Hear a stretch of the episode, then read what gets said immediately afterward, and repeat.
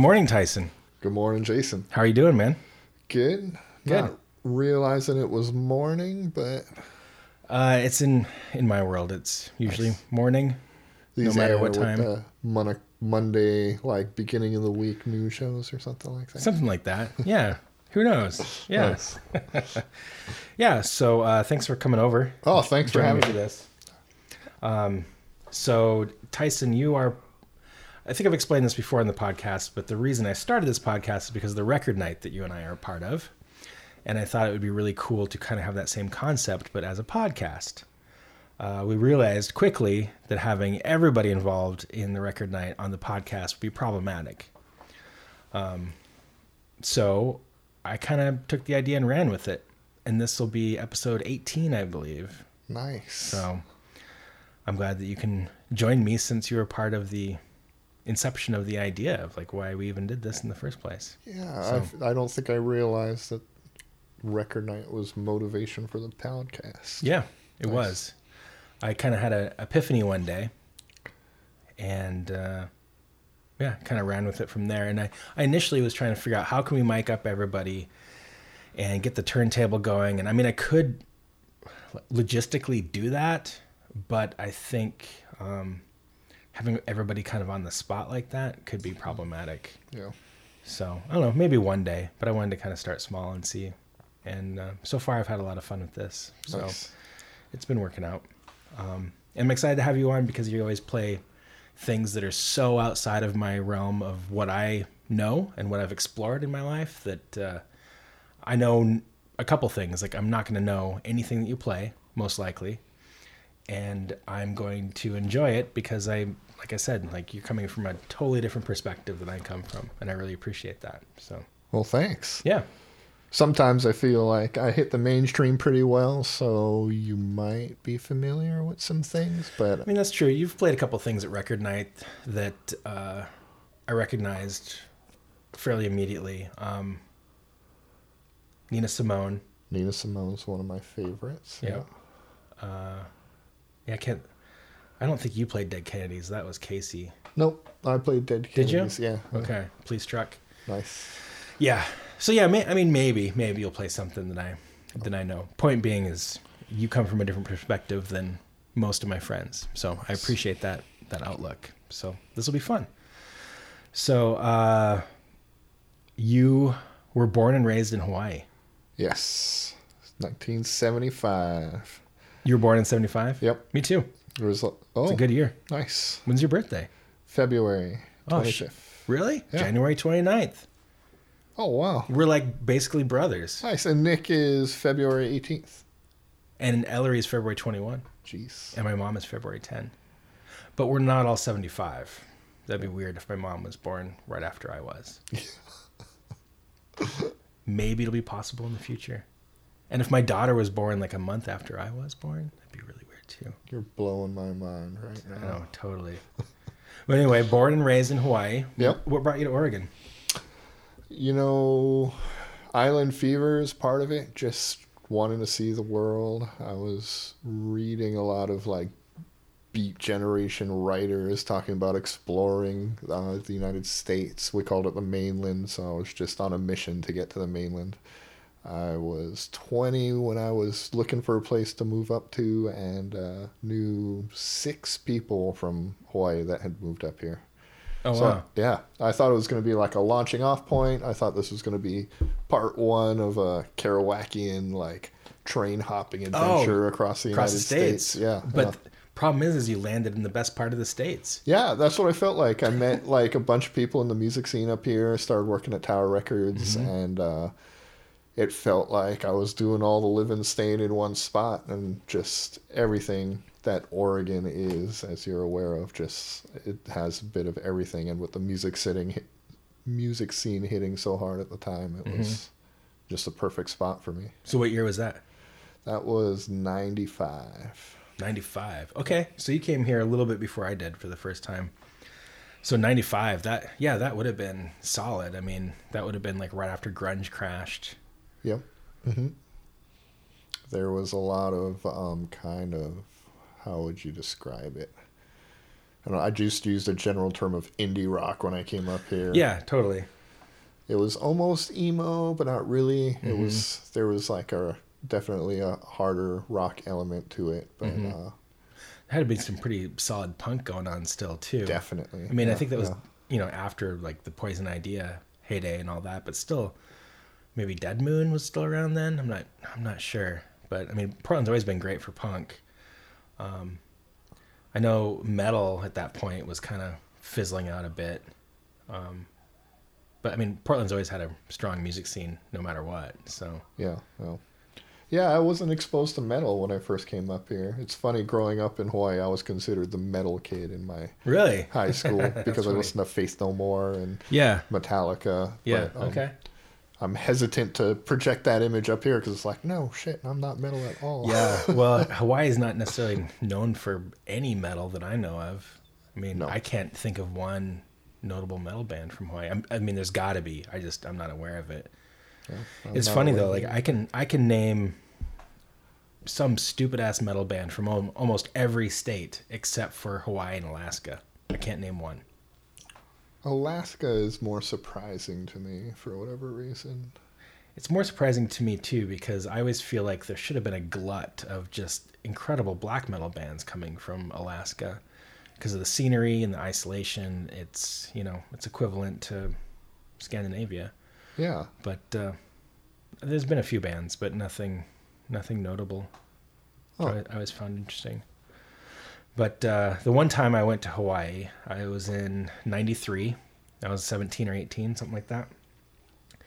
And I remember just tons and tons and tons of weed Yeah. everywhere I went. yeah. And I didn't, I didn't run, I didn't see anybody wearing metal shirts or anything like that. No. But tons and tons of weed. Definitely. I had people in the grocery store trying to sell me weed. oh, you know, man. You didn't get that in Montana at all. You know, well, it like changed when I became a teenager. They really cracked down on the weed, so it was super expensive. It was still Oh, really? everywhere, but it just got very hard to patrol. Police Mm-hmm. department has a bunch of money. They can helicopter and kind of with their cameras see where everything is grown. So Mm-hmm. everything started getting flown in from California, and the prices went up. And so when um, that combination of factors of a bunch of people just used to like having a mellow high and being cut off from that um, when meth hit the islands it was already this like um, whole system on the mainland and then when it came to hawaii it's like oh here's this cheap high that everybody can get and it just hit the Right. islands really hard and crystal meth and all that kind Mm, of stuff so yeah. it's just like more rage against the insane system of Mm-hmm. criminalizing these kind of Yeah. Um, cheap highs or whatever. I don't know. Wow. It's a poor man's vacation. Totally. wow. So yeah, you see, you've been here for quite some time. Yes, um, I s- moved back to Hawaii in 2002, and then Oh, I didn't know that. yeah, I stayed for three years, gave it another swing back home, and I moved back up here in 2005 again. Okay. I think I met you for the first time. Man, it must have been after you moved back then. I don't think I knew you before you left again. Did I? 2001? Actually, I must have met you because Yeah, you were working no, with sure. Don and all that. That's why it froze up there. Yeah, Yeah. definitely, definitely we've met before, but I don't think we really hung out extensively until I moved back. Okay. Yeah. Yeah, just the other day I was trying to figure out like when was the first time I met you. I must have met you when you were working at Tower, but Yeah. I, I don't recall. Yeah, I'm sure you came by me when I was at the front running register. Don was the classical room guy. Like If you worked with Don, I had to have met you because Yeah. I was I was hanging out with him all day, every day, sometimes. Okay, that would make sense. I just don't I don't recall. It was such a weird time for me because I was basically homeless and I was just floating between friends and had no job and no money and nothing to do and I had no idea what I was doing and so my head wasn't in the right space really. that's I think that's where we all were. Yeah, that's true. that's very true. That's funny. All right. Well, um, the guest usually starts with a song. Okay. I think in this case, since this is my house, I think you're the guest. Nice. Let's so, do this. All right.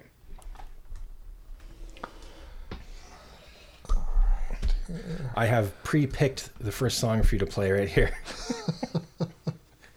You're welcome. Okay, what are we spot? I'm not familiar with Spotify here. I'm gonna go. I've got YouTube up there. Whatever you need.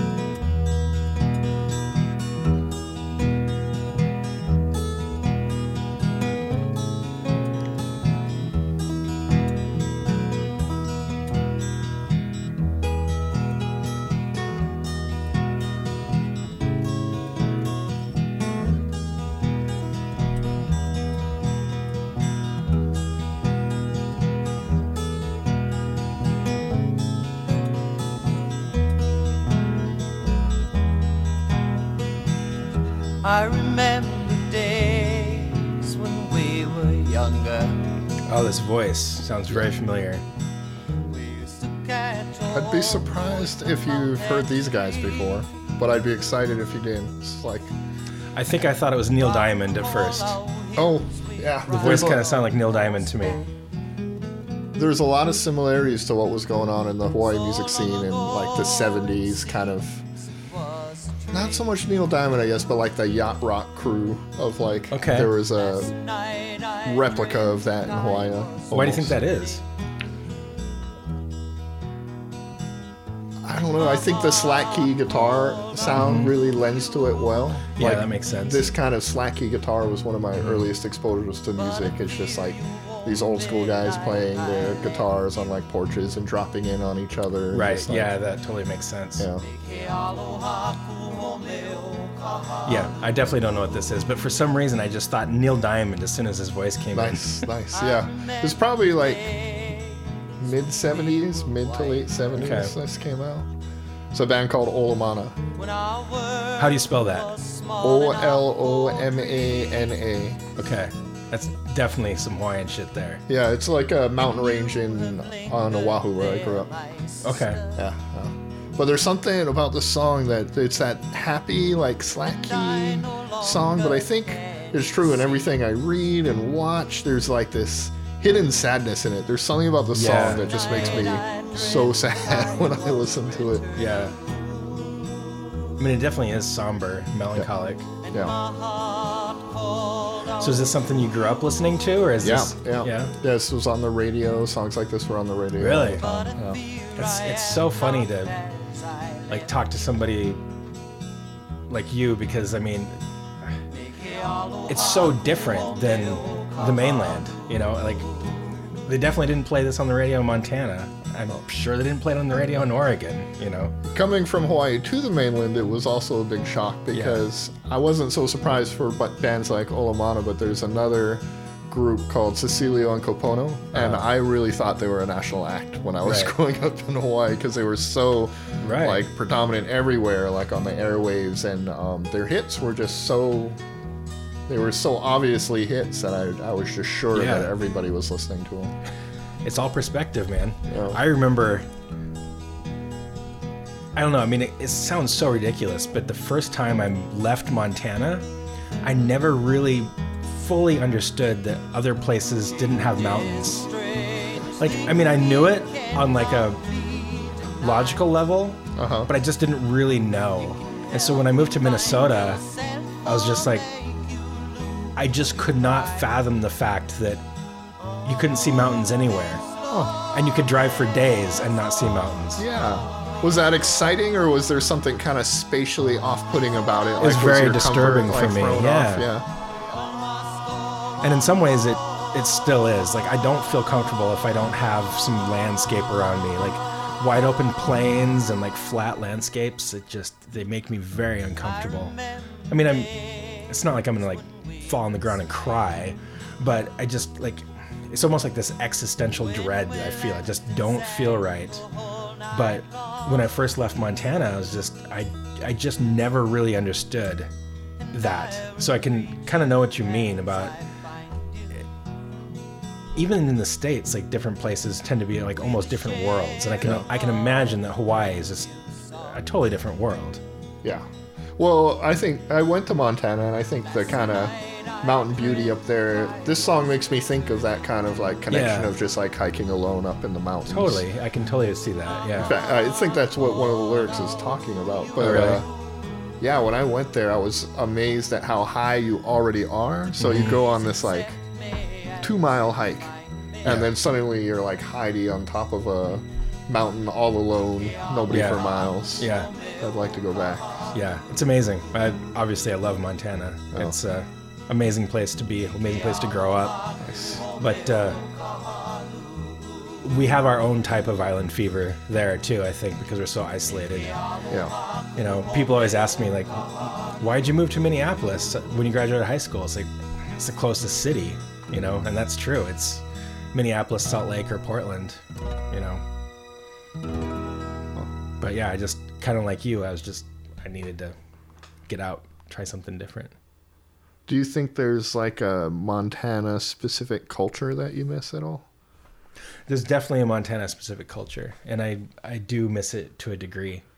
Um, I'm, I mean, I can't speak for other places, but I'm sure that every place has at least some version of their own culture, even within the states. Um, but yeah, there, I, there's definitely some Montana culture. Uh, whether I miss it or not, I'm not sure. Some of it I do, some of it I don't. Um, it's it's extremely isolating, and I can see how things like racism there can get just out of hand because you're just not exposed to other cultures or other things. Um, and I just I find that very dangerous, and I'm happy not to be in that anymore. So you chose the diverse Portland, Oregon. yeah and i mean that was just that was just an accident Yeah. you know i just I, I just ended up here almost randomly and uh but yeah it definitely is way more in line with where i want to be now yeah. but but i'm very very proud to be from montana and i i do love it there a lot Oh man, But- I would be too. It's so gorgeous there, and the people were all so nice. But I could, I could give, I could see little hints of what you're talking about of just not being exposed a lot to. Yeah. Well, I mean, you know, it's it's weird. I have people that come from other places, whether it be Montana or wherever, here and like, oh, like I've never heard of hummus. You know, it's 2018. Never heard of hummus. Yeah. Like stuff like that. I mean, they're they're minor issues, but I think it's very uh, it's very indicative of of larger issues. And I just don't I don't want to be a part of that. You know, I I want to be exposed to things and I Yeah. want to embrace other cultures and other peoples and it's very important to me. So yeah, I I'm happy I'm not there anymore. Yeah, Do you feel similar about Hawaii? I do, but I think that there's something in the culture there where I'm mm-hmm. not actively thinking about missing it. But when I talk to somebody who's from Hawaii and there's just like a something in their voice, it there's this pang of, of longing Yeah. for it that mm-hmm. that's just almost overwhelming. Yeah, I can relate to that too. I think the biggest thing for me about growing up in Montana, and it wasn't necessarily unique to my family, but I, I don't think it was universal necessarily in Montana, but just a, a very deep reverence for nature. Yeah. Um, it, I mean, it, it was just ingrained in you. And whether it was like overtly something that you expressed on a daily basis, it was just, you know, people were navigated by the mountains and they were navigated by the sun and people lived off the land and people hunted and they gardened and they fished and it was just it was it was just so ingrained that people didn't even really think about it so much. It's just like that's what we do. That's who we are. And that's something I respect very deeply. And I'm very appreciative that I grew up like that. Yeah. Um, and that's why a place like Portland speaks to me too much, so much because it's it's a city, but it it respects nature a lot, and there's a lot of nature around, an abundance of nature around. So it, it's a great city for me in that way. But uh, yeah, I definitely miss that just deep reverence for for nature. Yeah. I think yeah, I definitely saw that aspect of Hawaii like in Montana in a way.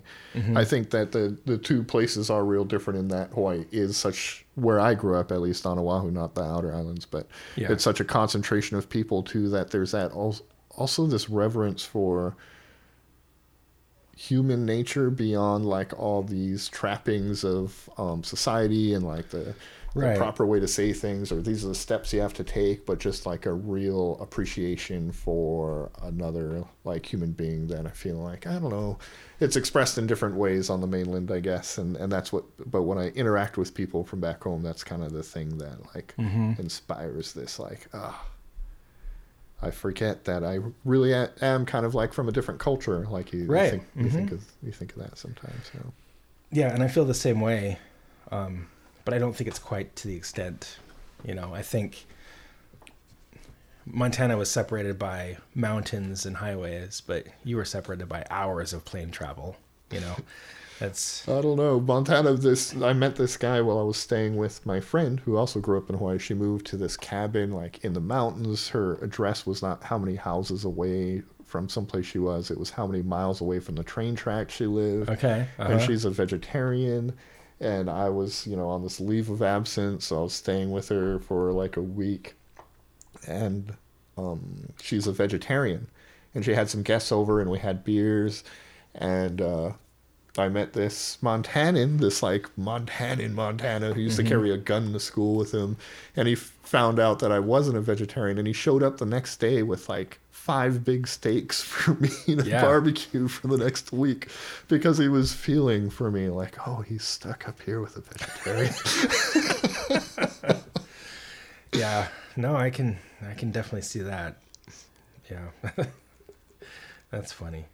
But yeah, it must have been great growing up there. He said when he was a kid, he would ride his horse to school with his gun over his shoulder and hang it up at the entryway of his school and walk in the school. Yeah, I wasn't quite that extreme. I mean, I was in one of the larger communities in Montana, um, but it. I don't think anybody at my school rode a horse to school. Um, but it was completely normal for people to have guns in their cars Oh. uh, in the in the school parking lot. You know, is filled with trucks with dead animals in them and gun racks and guns and we had a rodeo team at our school. That was one of the big things. Um, What do you think? So that culture of like hunting and guns and rodeos like must have been pretty dominant. Like what made what sucked you into music? Like what what drove that path for you? Do you think? I think, you know, it's it's a it's a hard question to answer. Uh, that's something I've thought about quite a bit in the last few years. I'm not sure why, but I have just this intrinsic need for things that are different. I'm not really sure why that is. I don't know if I'm trying to challenge myself or what I'm trying to do, but I just have this passion for things that are different and almost to a fault. So growing up in Montana, I loved Montana. I loved growing up there. I wouldn't trade it for the world. But the whole time, I just knew that there was something else out there. And I have this knee jerk reaction too of where if I see everybody else doing something, I want to do something different. And so, I mean, it's true of everywhere in America, but Montana, it was all rodeo and sports. So I never did either one of them. I grew up within a couple hours of three of the best skiing areas in the world. I've never been skiing once. You know, it's just, it's that type of like knee jerk reaction. And so growing up, I just I never did sports, never got into that. I just wanted something different. And my dad and my cousin were both into really great music. They exposed me to things like Blue Oyster Cult and Ozzy Osbourne and Led Zeppelin and you know all these different things. And growing up at, in Bozeman, Montana, in the late '70s, early '80s, that was different. I mean, that stuff was crazy. Playing me things like Scorpions and shit, like Van Halen. I mean, it was so like that stuff wasn't on the radio in Montana. Like I had no idea. Ozzy Osbourne, Black Sabbath, shit like that. It just blew my mind, and it was something I held close to me that nobody else knew about. Nobody could even process that. They had no idea it was out there. And then it just like began this lifelong journey of just looking for new things all the time and wanting to try new things all the time. And that's why I'm doing this. Nice. Like, hey, I love podcasts. I can try that. Like, I, I don't want to be afraid to do it. I just want to do it and just see. If it fails, whatever. I tried it. And so that's how I've lived my whole life. And that's, I don't know. I, there are a lot of things about Montana I really related to, but th- a lot of the cultural norms and the things that people just take for granted, I just have this weird habit of just overanalyzing and then shying away from. And so I think that's what's kind of led me to be the person I am today. That makes sense. Yeah. Yeah. So I don't know, but it's something I ne- didn't really think about too much at the time. You know, at the time you're just like, oh, everybody's into this and this is stupid and I like this and whatever. But now I like actually sit back and think about it sometimes. Like, why do I have these reactions? And you know, Whenever I think about personalities, sometimes I think about genes and inherited traits and uh, survival mechanisms, and I start to Mm-hmm. Think comical things like your ancestors were part of some large group and so they somehow were separated from the group and the group was wiped out and now it's in your genes to be away from the group like, like Yeah. don't don't go with the herd that's our survival mechanism mean, and that's what's going to keep my genes alive that's how it feels to me. And I grew up with a fairly small family, so I've always been very all about family. But my family is so small that my family is my friends too, and so I feel like my tribe is obviously my family, but it's I've got a large tribe of really close friends too. But it's unusual for that tribe to go past those initial boundaries that I set up when I was probably six years old it, I'm very wary of certain things and people that are into certain things, and I, not wary, weary. Mm-hmm. I feel like the things that you're into and the people that you associate with are huge uh, indicators of your character and the type of person you are. And so I find like these red flags, and it's hard for me to like look past those. If somebody has a red flag for me, it's really hard to get over it. I can sometimes. did but- you always have that from a young age yeah. Hmm. Yeah. So I had very few friends growing up, but the mm-hmm. friends I had were deep, intense friendships. nice Um, you know, Lad is my oldest friend ever, and he's still one of my best friends today. nice So I don't know. I mean, it's it's weird. It's it's nothing I consciously did. It's Uh-huh. just I don't know. I guess it's just who I am at this point, and definitely nothing I can do about it now. Even if I wanted to, and I don't think I want to. I think that you're probably uh, fairly lucky to have found those chosen few people that you could connect with almost. Yeah, definitely. It allows you to keep those red flag barriers almost because I think that I struggled to find those people past a certain point. Like I was very much like a loner till like my mid teen years and then it was just almost like God, like I gotta I gotta find some people to connect with. And I did find these relationships that still last to these to this day. Um, Lots of friends I met through my sister, but not so much um, people that were necessarily in tune with my mindset at the time. There was one friend I had in elementary school, and he moved away, and he's still my friend to this day. But it was just the most intense um, psychological connection I've ever had with anybody in my life. It's like we could see into each other's Yeah. imaginations. Oh, it, sometimes that can be too much. Uh, I I had a friend in Minneapolis for a while where I felt like maybe we were too similar. We met just at a random chance in a record store, and we were like BFFs immediately. But it was like this burning passion friendship. Like we were just I mean, I can't speak for him, but we were crazy about each other for about a year, and then our friendship just crashed and burned. And now he, he just hates me, and I just feel like we Oh. were too similar. Uh huh. I mean, we almost could finish each other's Yeah. sandwiches. no, but we could almost. I mean, we were so in sync, and Uh-huh. there's so many things about us that were so similar. It was kind of spooky, but then I just, I, it, I mean, we had a horrible falling out, and I think we're just too much like each other. Interesting. Yeah, I don't think enough thought is put into um, male relationships, basically. agreed. Yeah, and how much that affects affects our psychology Mm-hmm. and how we each have a different way of relating. I definitely know a lot of men that don't ever get to that deeper level, and they have they they almost collect um, as large of a crowd as they can, and that's their kind of sign of, of Mm-hmm. Yeah. support. I think that's pretty And normal. then there's another side of that where it's just almost like a monogamous male friendship mindset that I think right. I'm more of that mind, and I just have these intense connections with Mm-hmm. with somebody else. I, I definitely used to be more like that, especially like teenage years, even past that. You know, I have like, I have one best friend. Uh-huh. You know, it's just like this myopic vision. I have one best friend. I have other friends, but this is my one best friend. And now I'm really uncomfortable saying like one person's my best friend. Yeah. Like I just can't do that. And I have no need to do that either. But yeah, I agree with you. I think a lot of a lot of men especially are you know, I've got my like my two buddies or my three buddies. And I mean that's great if that's what works, but it's nice to be able to move beyond that too. Definitely, yeah. And I've gotten to a point too where I can kind of have like a hierarchy.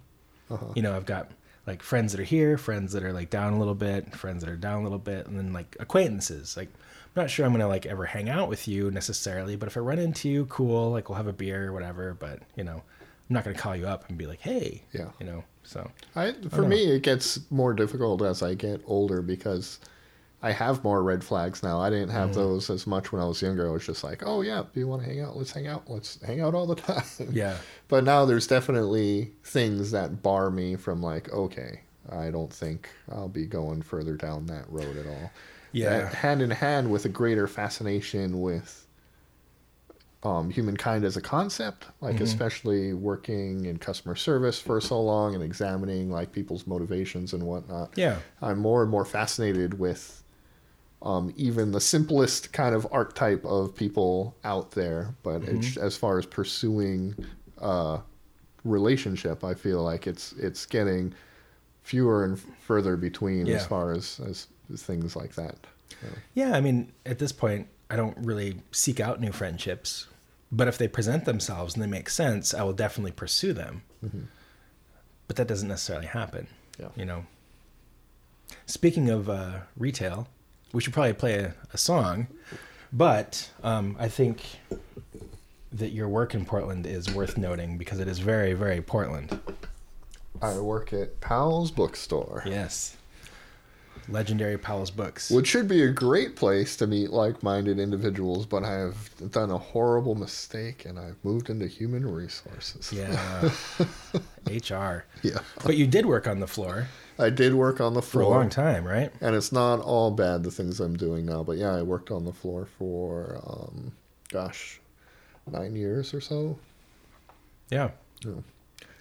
And you know, for people who aren't really familiar with Portland, Powell's is the largest and best bookstore in North America. Best bookstore in the world. in the world. Yeah. Yeah. I mean, it's people who haven't been there. They even if they know the story, they don't. It's just like what I was saying about leaving Montana, not really understanding that there's no mountains other places. Yeah. People go there, like grown adults, like people who are ravenous readers go there, and they don't really understand the gravity of the situation until they actually enter the store. You get a map when you enter the store. It's they call it City of Books. I mean, it's how many floors is the main location? It's four floors, a Mm-hmm. city block. Yeah. Yeah. Do you have any idea like how many books are housed in there? Over a million titles. Okay. Yeah. Yeah. I mean, it's it's seriously intense. And the best thing about Powell's for me is that an amazing selection of used books. You know, I Yeah. Every time I go into that location, or even the, even the Hawthorne location, like I can almost always find what I'm looking for used if it's you know over a couple years old or whatever. Definitely. And even the the new books are affordable. It's not like I feel like I'm getting gouged or anything when Yeah. I go there. Yeah. So it's an amazing, and amazing place. So if anybody goes to Powell's, make sure to ask for Tyson. Make sure to ask for me. I won't be there, but go ahead and ask. Yeah, just ask for it and be like, "Oh, that guy. I used to work with that asshole." It is gratifying to work there because when I moved here, I think everybody has that experience when first walking into Powell's of like walking into the store and having this need for people in there to recognize that you're one of them. You know, like I grew up at Totally, um, yeah. like Jelly's and rainbow books and just hiding in the corner and like reading my sci-fi books or at Jelly's like picking up comics and whatnot. When I walked into that place, it's like this is the mecca. This is It is. It's Mecca. this is the epitome of all of that. Like this is if it doesn't get better than this. And I just so wanted to be like accepted and recognized as like, yes, you're one of us. Well, and everybody that I know that has moved to to Portland from somewhere else has it has wanted to work at Powell's. Like that's like the Portland dream job. And I know people that have like tried to take salary cuts just to get their foot in the door and you know, it's very competitive, very hard. I applied at Powell's a handful of times. I applied at, at Tower a couple times too and Oh, my other so 10, Yeah. year, 10 or 11 years at Tower Records and now coming up on 14 years at Powell's Books. Those are my two main jobs right that's there. crazy. Oh, That's insane. uh, I've been lucky. Yeah. That's awesome. Okay. Well, I'm going to play a song because your song um remind me of the name Olomana. Um, Olomana. yeah. Okay. That's the name of the band. Ku'u Ohom uh, something. I, I forget the exact title Okay. of the book. Yeah. that kind of reminded me of this. This actually was not on anything I was going to play, but it reminded me of this. So here we go. Nice. ¿Hablas francés? No sé, ¿Y hablas inglés? no, tampoco. ¿Qué hablas? Español.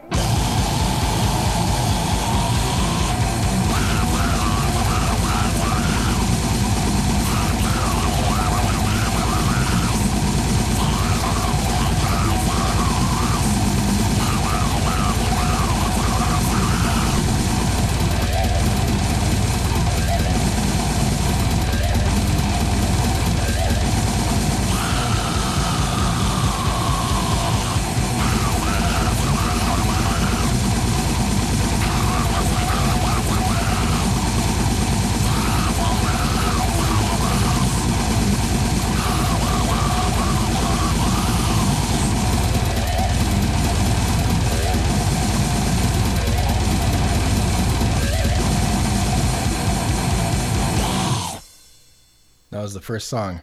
Oh man, that was So that is. Well, do you have any guesses on who that is? no, no guesses.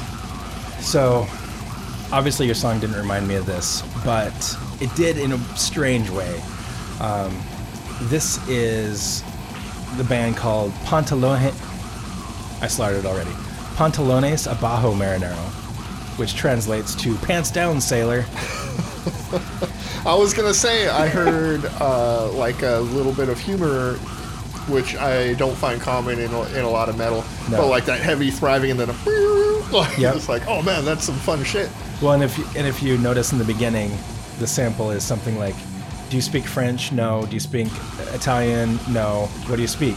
I speak Spanish." And then, because it's these guys are uh, Spanish speakers from Minnesota, actually, Okay, nice. and uh, they're old friends of mine, and we're talking about traveling and moving and growing up and, and cultures and all this, and it reminded me of this. Um, yeah, these guys were they did quite a bit of stuff back in the day, but they haven't done anything in quite some time that I'm aware of. Uh, but I always love this band. What are they called again? Pantalones Abajo Marinero. Huh. This is from a split 7 inch with Exhumed.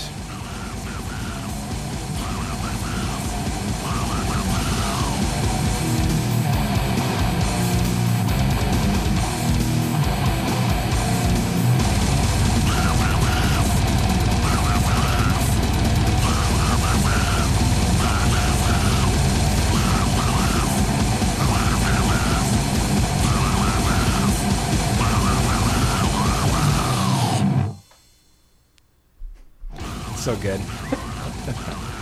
no, I dig it. Unrelenting. Yeah.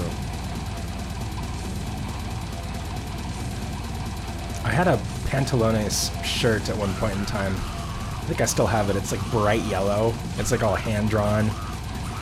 It's all like very, very DIY. To me, it brings back the feeling almost of like the first time I heard Pantera when I was like younger. That kind of unrelenting, like, oh man, this shit's out of control. It's not gonna stop. Yeah. But uh, this is this is making me feel that again in a more modern way. What year is this? Oh, good question. Let me see.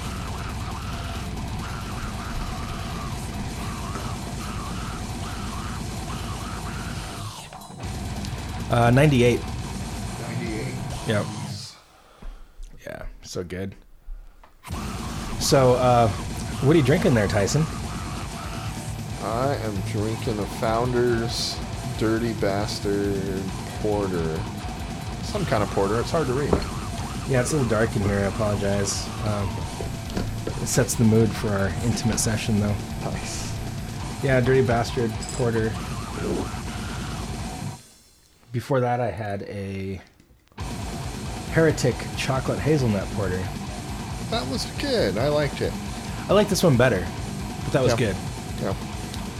Hazelnut. I was taking a chance there. Yeah, that can be kind of hit and miss, I think. But yeah, this one's good. I feel like it could be very boozy, though. I just heard a very movie style sip of my beer. I went, ah. Yeah, yeah.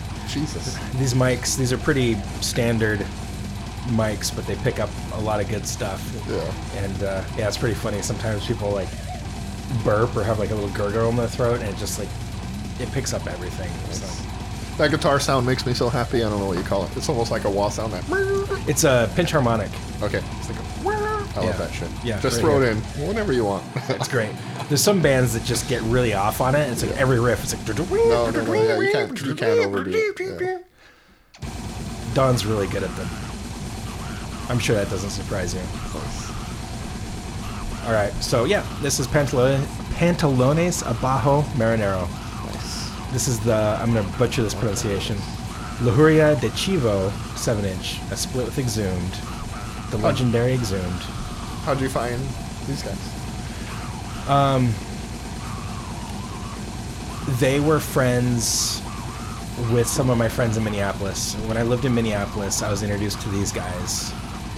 And I can't say I was ever like really close with them, but we hung out a few times and here and there we'd we, t- we talked about do- making music together and we never did. Um, that's here. I'm actually let me replay that last little bit because that was a little nod to not that. Hold on. This is a nod right here. I never caught this until right now, so I want to play it again. Let's listen to the sound.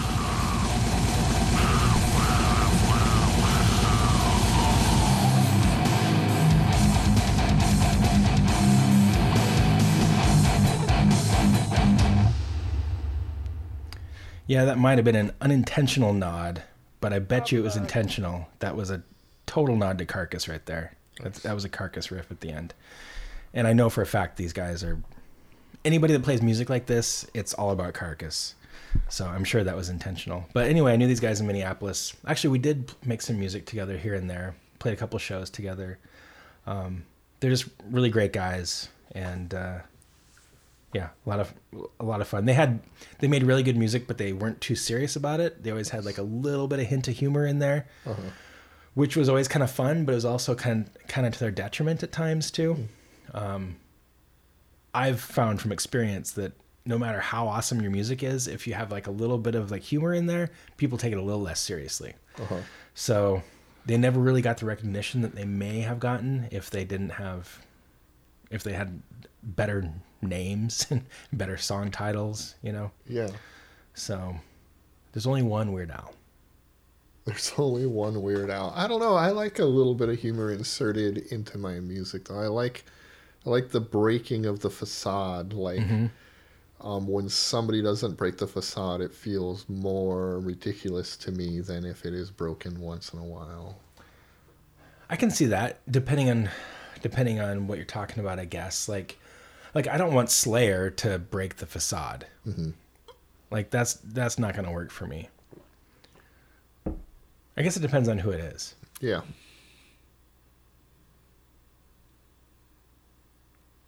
I don't know. Huh.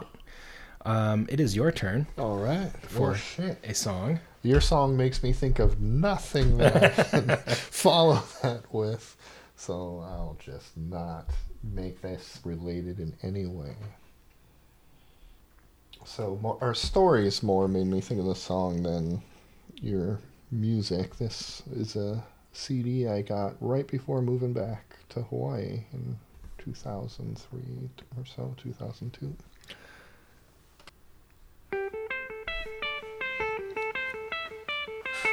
Very poppy, very fun. I, th- I think this would be great in a movie or something. I like the bass.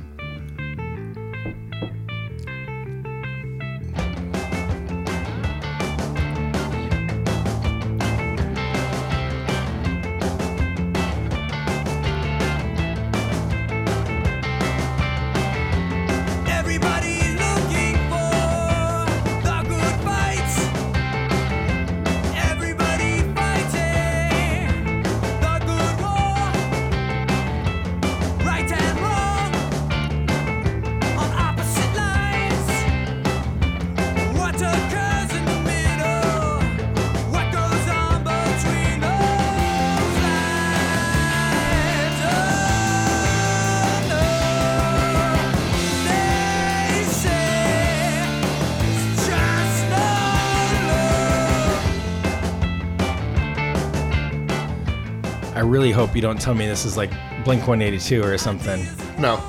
I can see how you would make that comparison. because I, I like this. Oh, nice. Good. No, it's a Portland band. I, I got their Is CD it- at a show. I was at a show and I grabbed their CD, and then this song stood out to me when I. It's not the cry. Not the cry. Okay. They weren't around then. So this is older. Yeah. 2002, I think, is when this came out.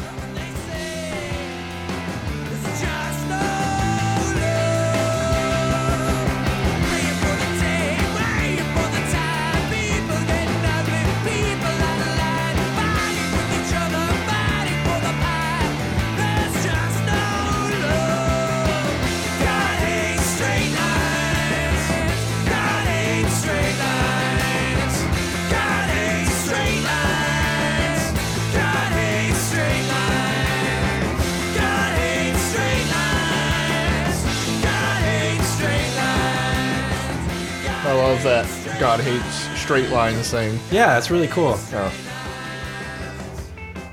I used to watch a moon conspiracy theory person who thought there were structures on the moon, and he was always talking about parallel lines on the moon and how they don't appear anywhere in nature. Oh. And uh, I don't know, like social commentary too. Like Yeah. we're always trying to make these straight lines and Right. make everybody fit into these like Boxes. boxes. I said boxes right when he did. That's weird. When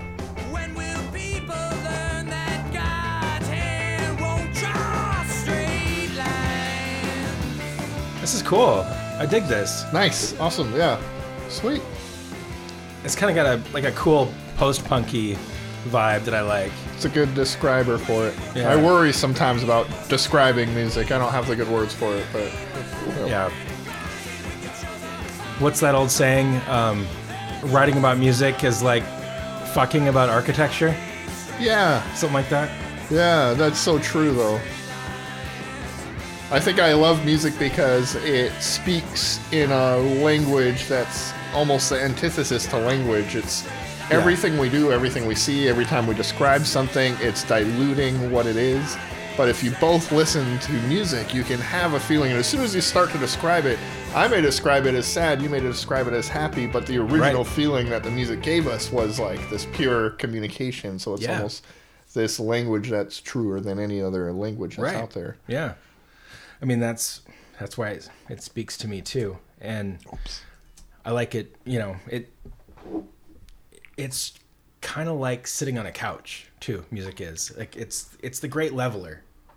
It's like every, everything's on a level playing field, and it affects people in different ways. But I mean, music affects basically everybody. Definitely. I mean, I would hope. Yeah, there's a Oliver Sacks book, I think, about how um, it's one of the first um, things that human brains can recognize is rhythm. Yeah, that makes sense. Oh. Yeah. It's just deep inside of us. Mm-hmm. That totally makes sense. I dug that. Who was that? Uh, digital knife, local. Digital knife? Yeah. Weird. Okay. O- only reason I say that is because uh, my old my old band Self Spiller that was a lyric for Self Spiller. Oh, One of our songs we talked about a digital knife. oh, okay, nice. Total coincidence. Yeah, these guys are just called Digital Knife. Nice. You, That's that's bizarre. Um, so what year was this? Like 2002? 2002, I think. Yeah. I think that Spiller record was well way after that, but like 2011, 12, something like that. Nice. Bizarre. Oh, I mean, it's not like the most unique thing in the world, but yeah. still yeah. like. No, it is bizarre. And I, I didn't even write the lyric. I think that was um, my friend Marius that wrote that lyric, the digital knife part. Very strange. Interesting. Um, that's cool. So, um, I'm gonna do something a little different now. All right. So today, I was downtown Portland, and there's a lot of street musicians in Portland, and you know you have like your like folk singers, and you have like people like playing like buckets, you know, drumming on buckets and all that. Um, there's this one guy uh, downtown, kind of by my work, that he's like he's just a he's a fucking shredder. He's just shreds on the guitar like constantly for hours every day. So you get kind of used to these like same same type of things. Well, today I'm at Pioneer Square and I'm waiting for the Max to go down to get on the green line to Clackamas. And there's this guy there and he's got this really nice five string bass and he's got like this little amp with like a little battery powered generator or something and he's got his iPod plugged into the amp and he's playing and he's he's I mean he's not like amazing but he's pretty good but what caught my ear was what he was playing and what he was playing to so I'm going to try something new I'm going to play a recording I got of this and I don't expect you to recognize it because it's not really your thing but I recognized it immediately and it shocked me to my core. So I'm going to play this and then if anybody listening recognizes it, I want you to let me know through Facebook. Just send me a message on the I Hate Music podcast and see if you guys can like figure out what this is.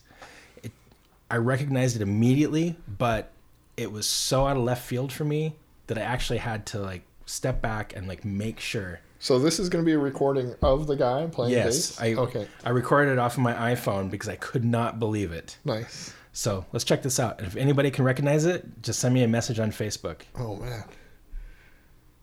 I wish this were live so that we could see it come in live.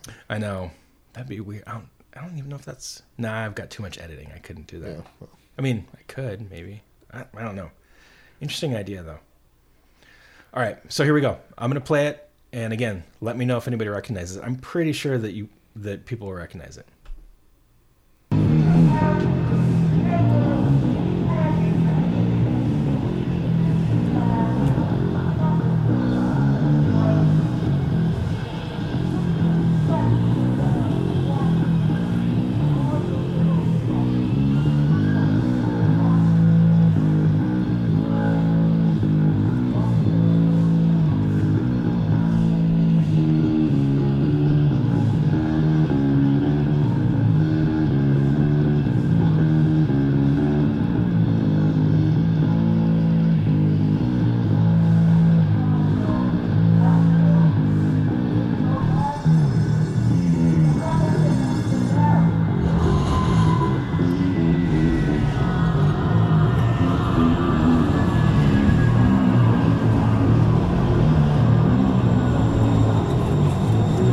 That's when the that's when the train came and Oh, picked man. me up.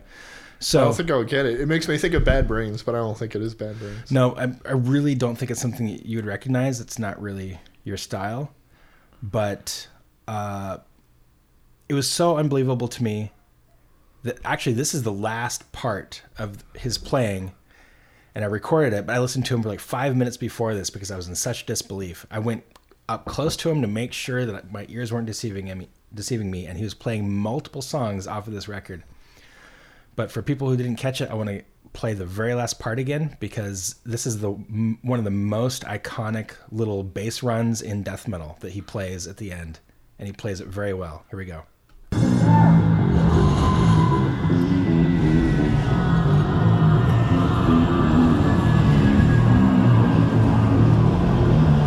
Yeah, right there. It's kind of hard to hear because of all the background noise. But yeah, anyway, if you figure it out, Background let me know. noise almost seems uh, there on purpose, like this. The what does? The background noise. I know, it kinda like does. this tortured bassist in the like entrance to hell or something, like trying to play his way out with Yeah. the magnetism of the flames, like sucking him in.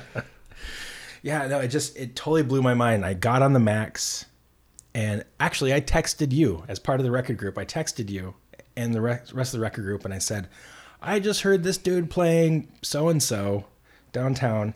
I texted a bunch of friends. I told a bunch of people already because it's so I bizarre to remember me. that text, and I still don't know. who Yeah. I think you said in the text, and I was at work and glanced at it. Oh. I did. But yeah, anyway, so again, if you recognize it, let me know. Um, and if you if nobody knows, then next time maybe I'll reveal it if I remember. But I'm sure that somebody will recognize it. All right. So I'm gonna play a song. Um all right. So I feel like this is kind of a weird episode. So I'm going to play something that is actually one of my favorite records from a couple years ago that I don't think anybody would expect me to like. And I'm pretty sure that most people would make fun of me for liking. oh, I like it.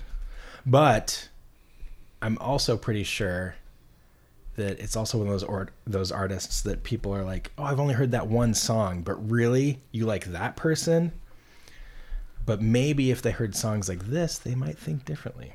Nice. So Breaking see. barriers. Breaking barriers here. trying this this artist was a tough sell for me because i wrote her off too because i mean she's like a top 40 i'm giving some hints here but she's like a top 40 artist.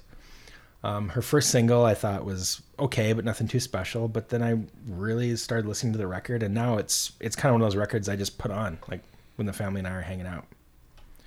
So and this this one that I'm going to play is one of the most interesting songs on the record, I think. Except I don't see it. Top 40 is dangerously close to the herd there, Jason. All of your genes are screaming, hide, hide. I know. See, and I hate even saying that because I don't want to be the dude that's like, "Oh, it's popular. I hate it," you know. Mm-hmm. But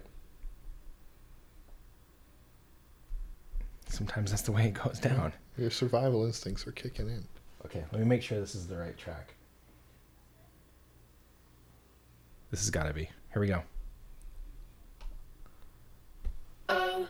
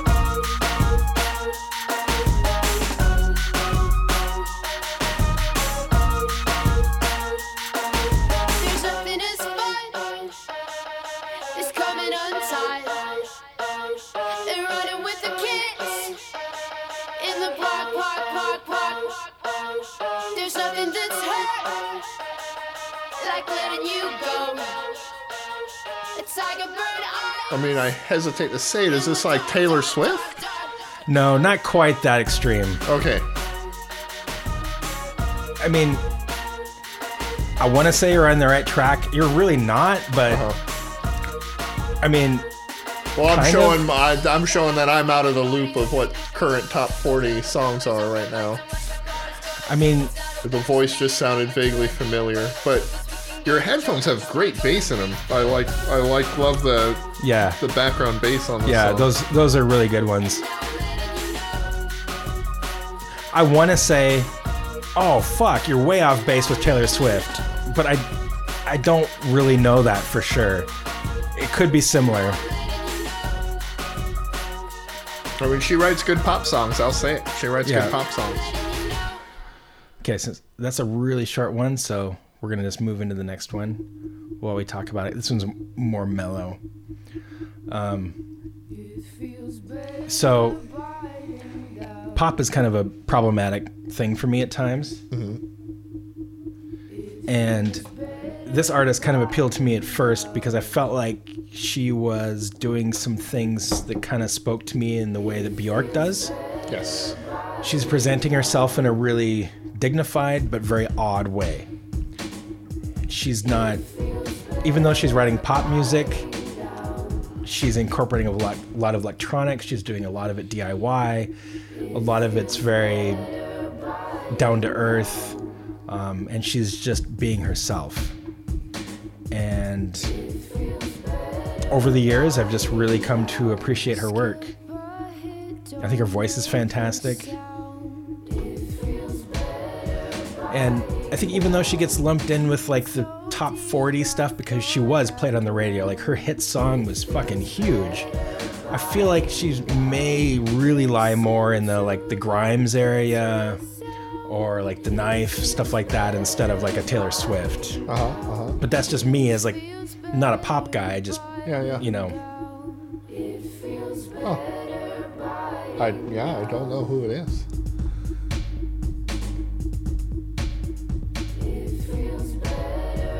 So this is Lorde. Oh, okay. Yeah. Yeah. Yeah.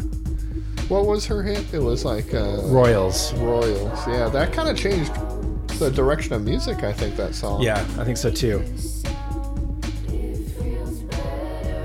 You know, it's a it's a debut record, and Weird Al covered it. You know, I mean, that's Yeah.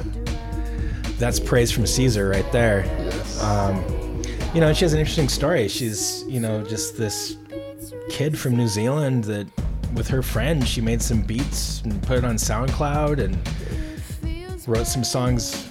You know, over these stupid little beats that he made, and a lot of this record are a lot of those things that they recorded in her bedroom, and just had them remastered, and you know, for this record. And it, this is like a huge fucking record, and a lot of it was done in their bedroom. You know, That's amazing. Yeah. Yeah. So really And like. what a what a perfect like first hit for to fit with that story. It's, I know, and it's that's like you wrote a script or something. Yeah, it's so perfect. And I really think she's a great singer. I, I think she's really responsible about stuff. Uh, she's obviously a huge pop star, but she feels really down to earth to me. Um, I just, I just really like her a lot. That's part of the culture of New Zealand that Hawaii shares to bring it back to. There's Oh, really? uh, How the, so? Um, there's something called uh, tall poppy syndrome in New Zealand that's very similar to Hawaii culture, I think, where um, there's it's built into the culture if somebody starts to get too sold on themselves, if somebody starts to think they're a big deal, it's inherent in the community around them to cut them down. Okay, and so yeah. it starts to become part of your personality to like not make a big deal of yourself and to concentrate on like Interesting. I, I am still Yeah. one of the people like they call it tall poppy syndrome I think in New Zealand and Hawaii like we just say things like um, don't make a it was like something we said in high school It's like this funny thing but it was just like don't stand out too much like don't don't excel too much from your peers Right. like You're not that special. you're not that special Yeah. Well, I heard an interview with her on on Marc Maron, and she was very much like that. She was saying things like, "I got to meet Quincy Jones." Like me, I got to meet Quincy Jones, and Marc is like, "Well, you know, you're this huge pop star, and she's like, no, I just wrote some songs and people like 'em, like them, and Uh-huh. That's awesome. You know, That's awesome. so yeah, I, I really dig it. Her last record was a little bit more of a tough sell for me. It was a bit more polished. You could tell there's a lot of people with a lot of money on the line saying yeah. like, you need to more of this. You need Yeah. more of this. You need more of this. And but it's it's still really great. It's just not quite the same for me. But so yeah, dirty little secret of mine. Nice. Yeah. I'm glad that yeah, I, uh, you were comfortable enough with me to reveal this secret. Only you. I hope nobody else knows about this. I won't tell a 'Cause soul. Don't tell anybody, because uh, yeah. yeah. And here's here's something very superficial. She played like the Grammys or something like that, and she had fingernail polish or something all over her hands and like up her arms, like this weird black drippy fingernail polish, uh-huh. for no apparent reason. And it gave everybody a heart attack, and everybody was pissed off and confused about it for like days hmm. afterwards. And my initial reaction was, that reminds me of Bjork. And she's doing something different. And I love that. Yeah. And that was the very first time I was like, I should pay more attention to this person. Nice. Yeah. So she's got a little bit of that, that quirk in there that I appreciate. I appreciate that quirk greatly. Yeah.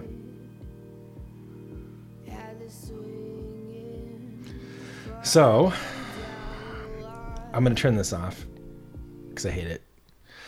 No, that's that's good stuff. Um, but yeah, I think it's your turn. All right. Just don't play any more Lorde because that'd be really weird. Well, that I will follow your theme though. That is a theme that I can follow up on. There we go. Lorde? makes, makes me think. Oh, just kind of popular music. um, I went to. Oh, that might be revealing too much initially. I'll just bring up a song here.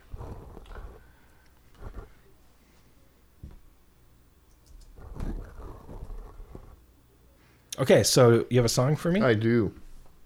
I'm gonna hit it. Hit it. We've transformed this home to show I the Keurig love Cake this Cafe one. Brewer makes any house a coffee house. Just pop that in for a coffee. you should buy a a shot Keurig. Yeah. for a latte or cappuccino. Are we sponsored by Keurig? Now she's a Maybe if we uh, talk about a little piece how. Thank you, How delicious wasteful. the How wasteful their earth-killing coffee is.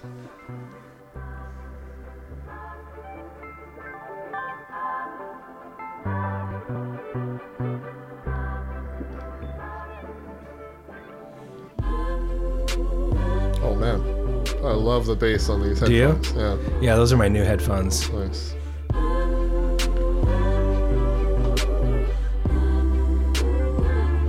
Sometimes a mystery. Is this Janelle Monáe? It is. Yeah. yeah. Okay, yeah. I was gonna say we just went to see him not long ago at uh, Edgefield. It's a Oh, great nice. show. Yeah. Oh yeah, Edgefield be great. When was that? Oh man, it's towards the end of summer there. It was and she, she was dynamic. It was she really has that like kind of performer like like Yeah. something special vibe. Like she doesn't Oh, feel like a normal artist. Like Yeah. it's just this kind of electricity when you see her.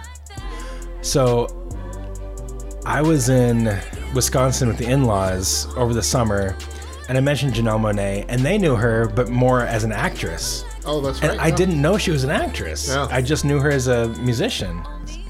It's weird. She um actually for this album I think released this um kind of Pink Floyd esque like concept movie that's like Okay. almost like an extended music video, but it's got a full science fiction story behind it. That's that's Mm-hmm. great. Like uh yeah, she's good stuff. But Yeah, I- you should check out. I think it's called a emoji video or something. I don't know. It's it's this movie that came out when the album was released, and it's got like a whole background story, the Dirty Computer album, and how Okay. like there's certain parts of their human personality that are considered like errors in the computer, and society's always trying to edit Oh, them wow. out. Or that's Okay. basically the image I was getting from it. Like Right. That um, society is always trying to tell you to like bury these aspects of your personality because they're a glitch in the system. Like Okay. they don't fit in with like the Sounds like some Black Mirror shit. yeah, definitely. It feels very Black Mirror esque. Yeah. Mm-hmm. And I thought this was a fitting song too because it's uh, doesn't matter like um, the reasons for liking something. If you like something, you just Right. like it. Doesn't like matter it. if anybody Yep. else likes it. Doesn't matter if everybody else likes Yeah. it. Like if something if Yep. something hits you, it hits you. Well, it makes me think, not to talk about Aesop again, but uh, one of my favorite Aesop quotes is that there's no such thing as a guilty pleasure. Nice, nice. Aesop won me over big time when we were in Romania together. I think I've told this story to you before. Yeah. And he was talking to like some very music knowledgeable people. I think it was the basis for Alcest Uh-huh. or something. And they were in the middle of a story. They, they were telling a good Oh, story. that's right, yeah, I had a good buzz on, and they're telling a Uh-huh. story, and they mention a band. And then they mention like the basis for the band or Mm-hmm. something. And Aesop just very politely interjects, like, you know, I think it was not that person, it was this person. The guy's like, you know, no, this is like my world. Like I know these, this is what's going on. Like I know this so well. And and Aesop again just had to politely like disagree. And finally, the guy realized like, oh shit, like you're right. And I, I was just thinking, how the fuck does Aesop know that? This is like some obscure like Eastern European band this guy is talking about, and and Aesop knew it better than the guy who was like living the life basically. Yeah, exactly. Yeah. Um, so some backstory on there for people listening. Um, so Tyson came to see uh, Agalloch when we the first time we played in Romania. Oh, so amazing. We played Brasov, Romania, and it was just us. And there was no opener, right? It was just us. No opener. And it was this weird like uh, venue with seats. Was it called the Black Church or It something? was something like the Black Church. It was in this really beautiful, quaint community in Romania. We were treated like rock stars. Oh. We were, I mean, it was just an amazing experience. We flew out for just two shows in Romania. That was it. And so the first night was this show in Brasov, and it was the first time they'd ever had like a rock concert or anything like that.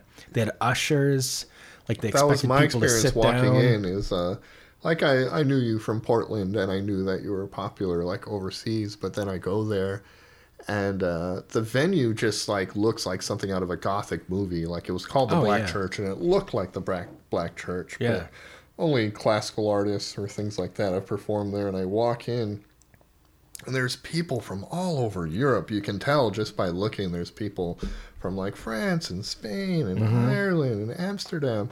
And I walk up to the top of the stairs, and it's you know fucking full metalheads. And at the top of the stairs, this this uh, like uh, old school usher that looks like he's like picked out of like some Twilight Zone episode of the past, like in the usher uniform and everything Yeah. with the tassels, and he's like showing people to their seats in this Yeah. venue, and it was just the most surrealistic experience of my life. it was super surreal and the people that worked there and, uh, and owned it or whatever they didn't really know what they were getting themselves into and the fans didn't really know what they're getting themselves into either because they're getting like sat down, down, and yeah. we were like this is really weird we've never played to like an audience that's seated like that but you know within like three or four songs and people started to get up and like go up to the stage and then people were like moving around and at first the people that worked there were kind of like oh They were know, like- resistant to it, yeah, yeah. like what, what uh, but then I think somebody, the promoter or somebody must have been like, just let him do it. It's cool, you know.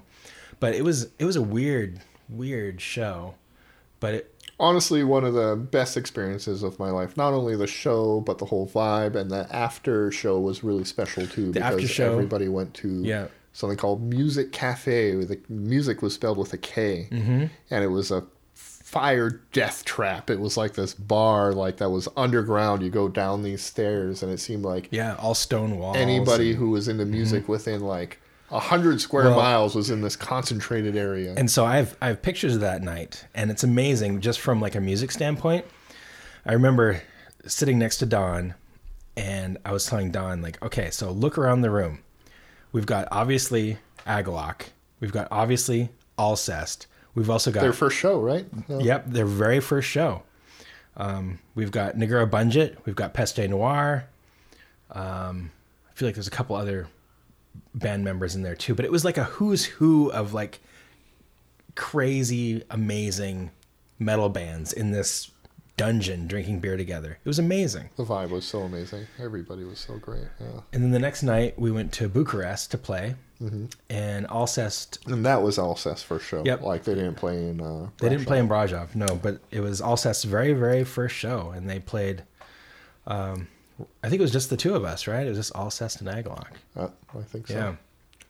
And that was a highlight for me. Um, it was really great to finally meet Alcest after knowing them for so many years and see them, especially in retrospect. You know, they're like, I, they're insanely huge now.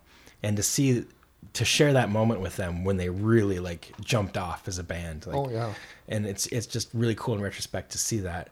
But for Agalloch too, that was one of our best shows ever. Oh, we, man. we did like two or three encores. It gives me chills remembering it. Yeah. Yeah. I mean, the audience w- was just crazy. So intense. so intense. And the, the people there were so into it. And I had people telling me, you know, oh, I, I sold my TV just so I could buy Mm. a, a ticket. Or, you know, like I didn't, I didn't eat very much for this week just so I could buy a ticket because it's such a poor country. And the Yeah. people there were so appreciative. Oh, it was so amazing. And yeah, we, But that that that venue seemed to be moneyed somehow. Like whoever had that yeah. venue was like the the restrooms were decked out where the urinals were designed like giant vaginas, and if Yeah. you they, they somebody showed me to the women's restroom, and there were giant cocks everywhere. There was Mhm. just this like over the top like design of like giant everything. chandeliers. Yeah.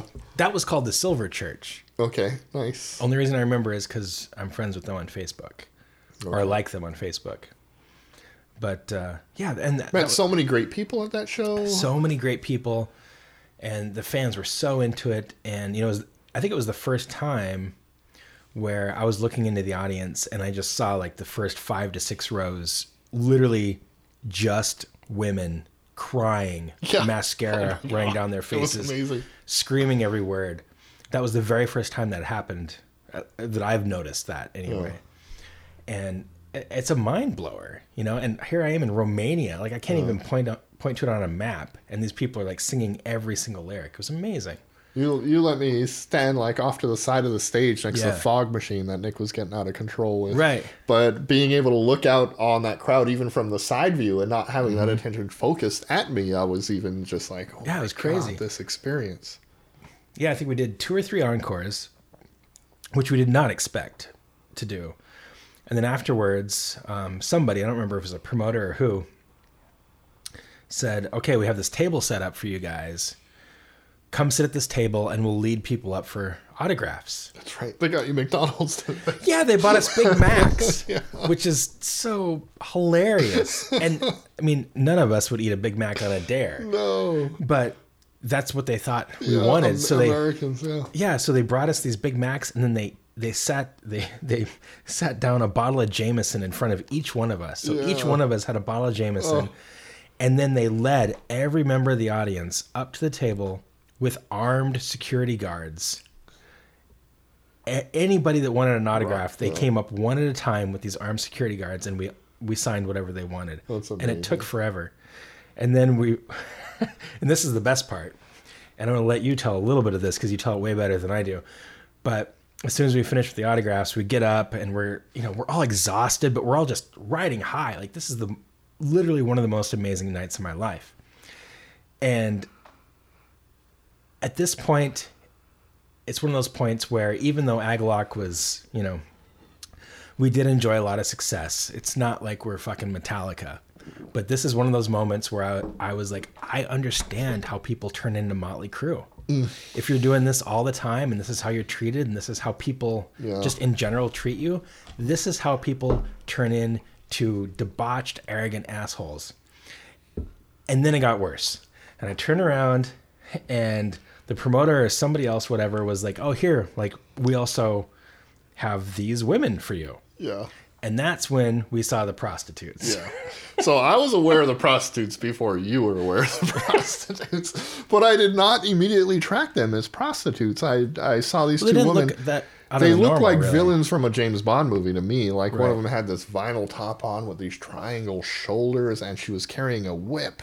Yeah. And she had this red hair, and I still have a picture I wanna with see these that two picture, women. yeah. It's framed, like Nick framed it for me.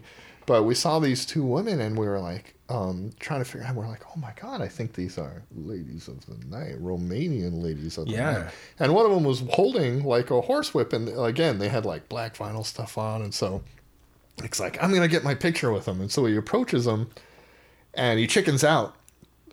And anytime a friend chickens out on something, it emboldens you to do something. Right.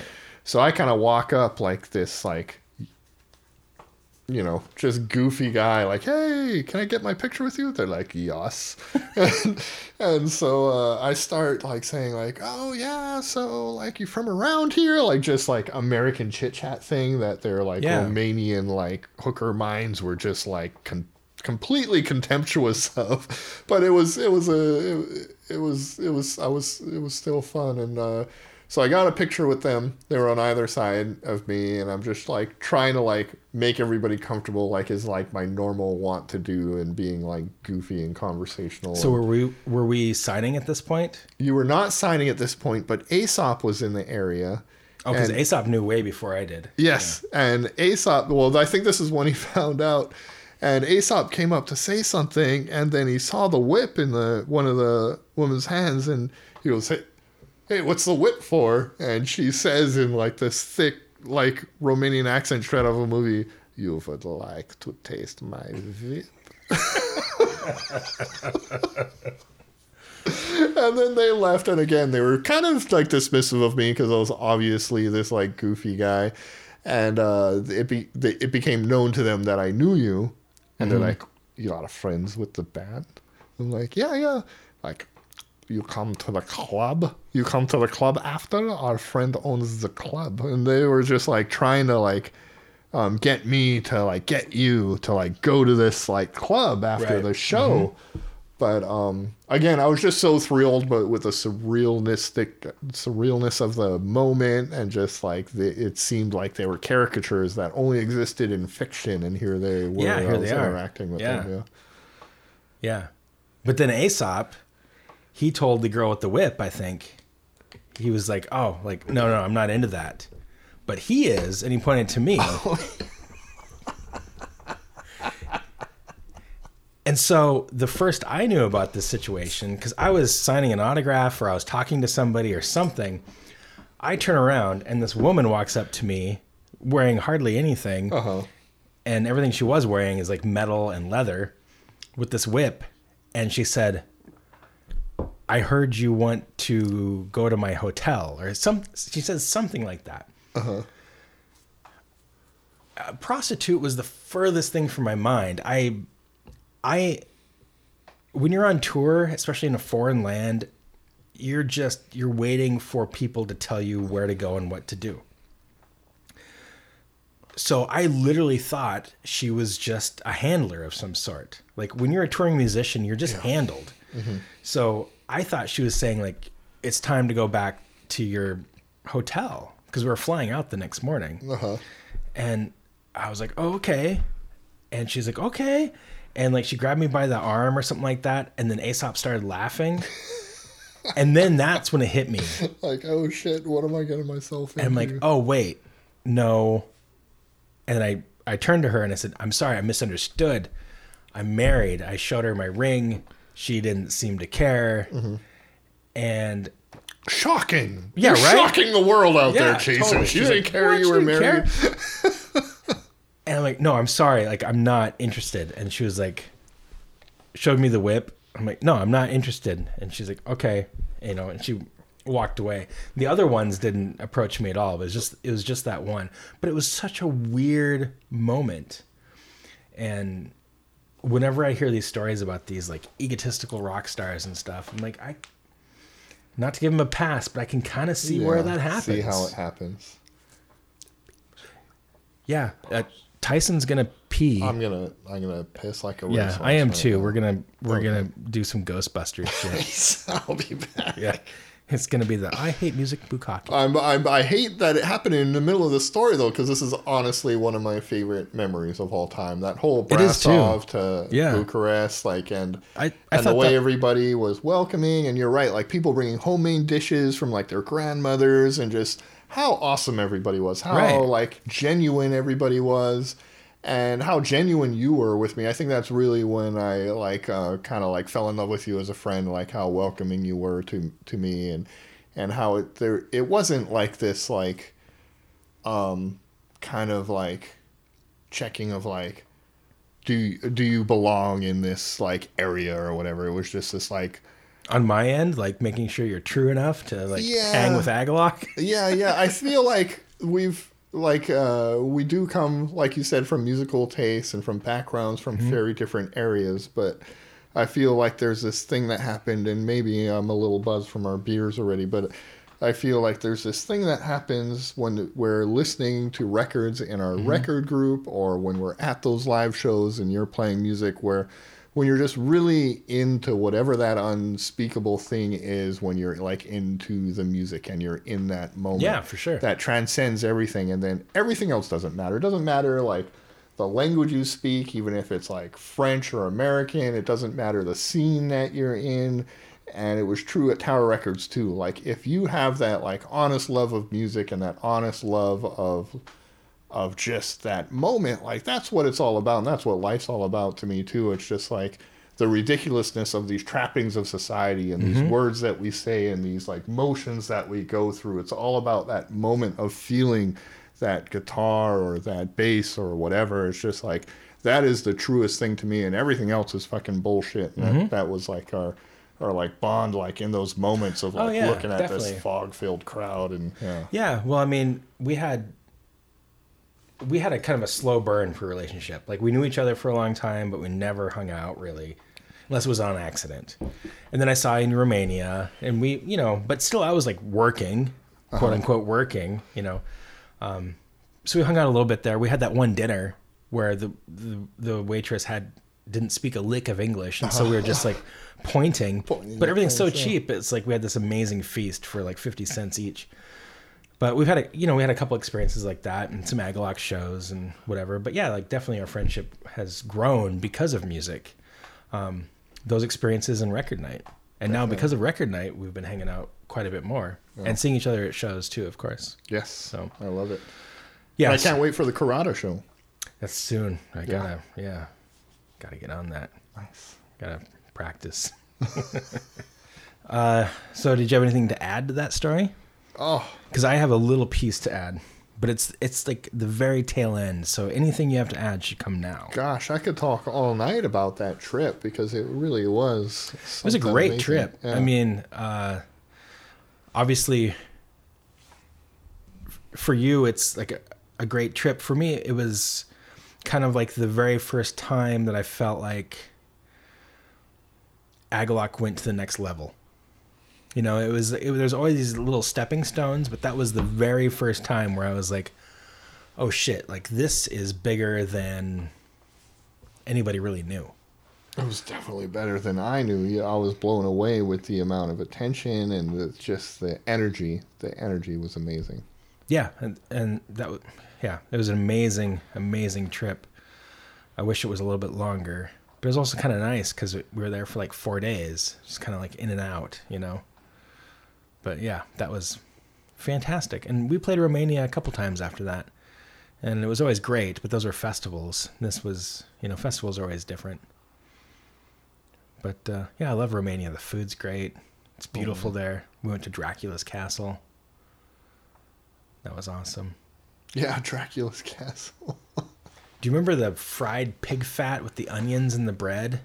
Like that I was think like that might have you might have been treated to that separate from us, if I'm not mistaken. I, I definitely was, but I thought maybe you had it as well. I don't think I had it. We also went to Castle Dracula separate from you and called it Castle Dracula, and that was not a good idea with the locals when you're not uh, with the like Right. town mayor or whatever. They were not happy with me for calling it Castle That's right. Dracula. It was a bad move. When when we showed up in Romania, the the mayor of the town actually came to welcome us to a local landmark. Um, it wasn't the the, cross, the Castle Bran is what it's called, Castle, Bran, which Bran is Dracula's castle. Yes. they i mean they play up the dracula angle a lot the taxi cabs you know have like big fangs on them and stuff there Yeah. so I don't think they have a lot of room to speak, but yeah, when we showed up, like the actual mayor of the town came to welcome us and like open up this certain part of these ruins or something. So cool. And we're like, wait, we're just like some metal band from America. you but got it the was royal huge. treatment, We yeah. did, yeah. We got the royal treatment. Like government came out and opened doors for us. First, it was opposite. We caught like a bus that was unmarked, and and the guy wasn't telling us where we're going. And we saw a castle, and we got off, and we weren't even sure if it was the right castle. Yeah. And so we asked somebody, "Is that like Castle Dracula?" And they were like, "No." And we're like, "Well, it's castle. Like, let's check it out." and we asked somebody else, "Is that Castle Dracula?" And again, they made this sour face and like, "No." And so uh, we're going into the place, and like the the door person was like, "I'm gonna ask one more time." And I was like, "So, like, is this Castle Dracula?" And the guy just kind of stops and like kind of looks at me and then he just says in this dry voice which i found very charming about the region like they have mm-hmm. this very pragmatic like dry voice. He goes it is just a story you know. Like excuse me? He goes dracula. It is not a real thing. I'm like oh yeah yeah yes i know that uh, you're right you're right but is this this castle that would like this is castle Bran yes Yeah. I was like, okay, like uh, I was almost getting myself like beaten up for like referring to it as Castle Rock because it's a it's the dude is a national hero and it's very insulting to say to the locals Mm-hmm. like. I trump your local history by this work of fiction. No pun intended by saying with." Trump. Ugh. but yeah, I, I Yeah. I would not do that again. It's very embarrassing that I was doing that because yes, there's a lot of history in that castle, and it shouldn't be like overridden by my like exposure to Dracula. Well, but the, the thing that um, isn't quite as well known as my understanding is that yes, like he lived there, but that was like a very short period of time, and like where like most of the shit went down was an entirely different mm. location. Yeah, yeah, Castle Bran is just like where it's celebrated. yeah. it's kind of Well, like Christmas Day. Vlad not- the Vlad the Impaler. He Right. was a national hero. hero and Yeah. he did a lot of like Dracula type things of like torturing these invaders. Like, don't fuck with this region because Right. we will destroy you. but that was a different location than Castle Bran. okay.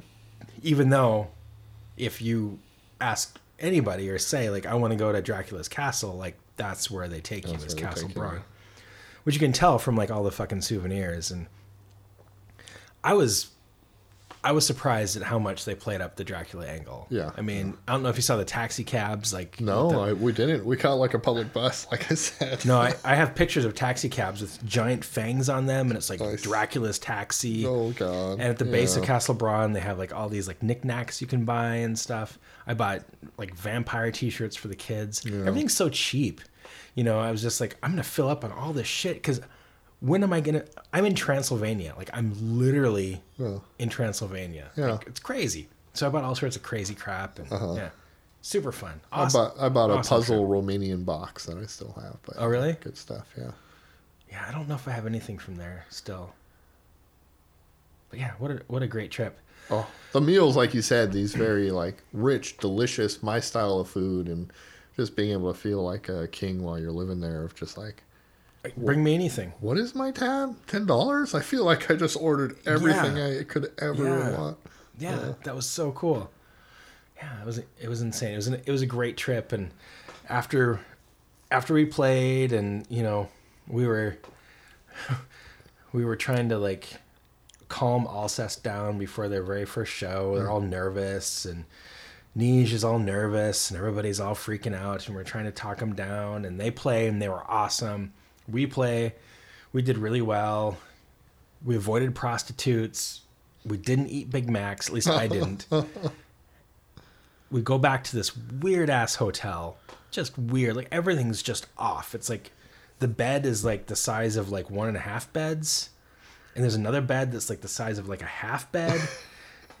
and there was like, like, I don't, it was just everything was weird. The faucets worked in a weird way. Like everything was just off enough. We only slept for a few hours and it was Don and Aesop and I sharing a hotel in Bucharest. And the next morning, Don and I, our flight, because we are both going to the same place, left at early. I don't know, like we'll just say 8 a.m. Aesop could sleep in until like noon or something like that. So Don and I left. We try to be quiet. We grab our stuff. We get in this taxi cab. We're just hoping he brings us to the airport. He doesn't speak a lick of English. The promoter set up everything, so we're just hoping that everything's going right. We get in the taxi cab. We go away, and we're like, what an amazing adventure. What we don't know is, well, we didn't know until we got home. Aesop told us that he woke up when we were getting up and he walked out onto the balcony completely naked and was screaming to us from the balcony and waving to us. And he's like, hey guys, like totally naked for the uh-huh, world to uh-huh. see. And we missed it. Oh. It's my biggest regret in life.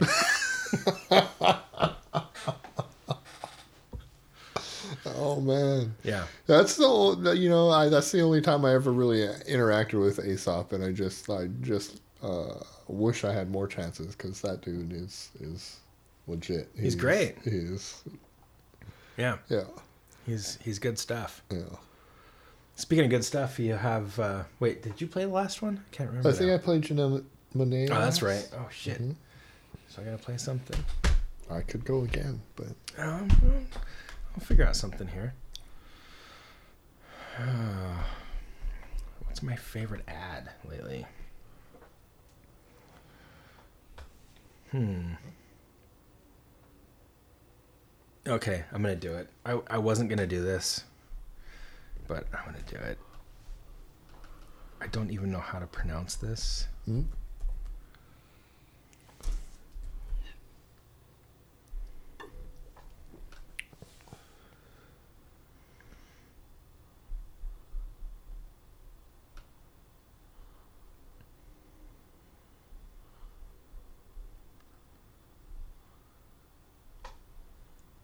Uh oh.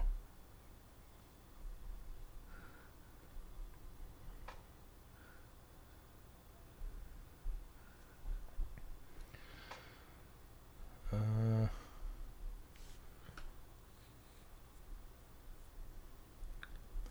looking for a particular thing here. all right.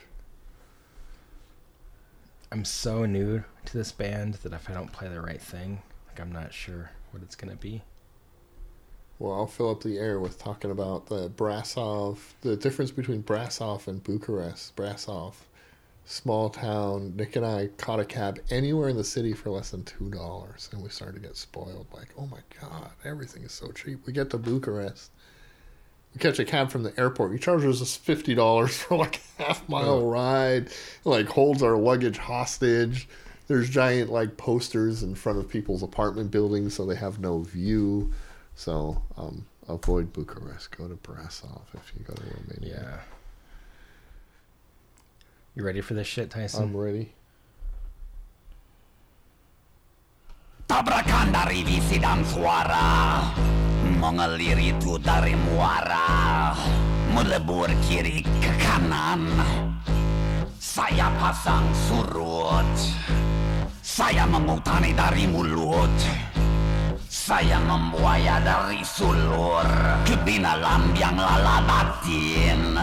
Kemuluran dari dewa kelamin Suaraku tiba di tengkorok Sayang membulan dari merekuk Membuat semesta kayalan Pembakaran dari persepsi Kerasukan rahasia Tenaga tak terbatas Buta ketuk kaletas Bunga mengelirang kau tak terbetas.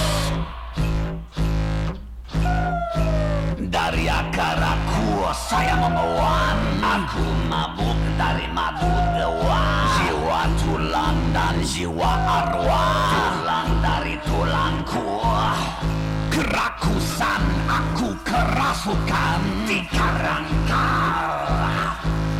Terbuat binatang yang membuat binasa. Kenikmatan. Penciptaan terbuat segala Dimintakan Nafas kehidupan berdebar. Nafas kehidupan manis. Napas kehidupan bergetar. Getaran kehidupan manis. Kemari sampai kehidupan segala Hal ini maksud sudah diberikan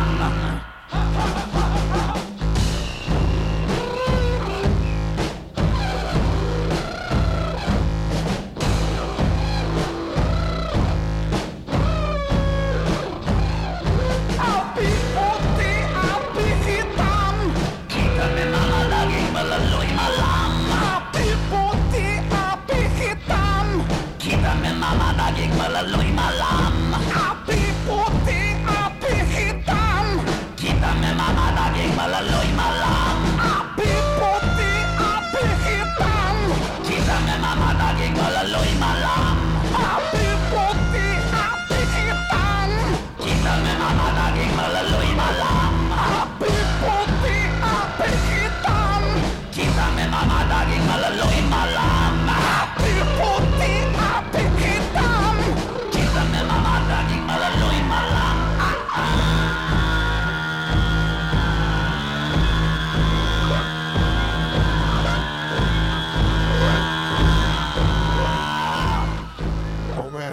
genius. Like the, there's not that many aspects to it, and it's really making my mind like race to a lot of. It's imagery. great, right? Uh, It's so odd.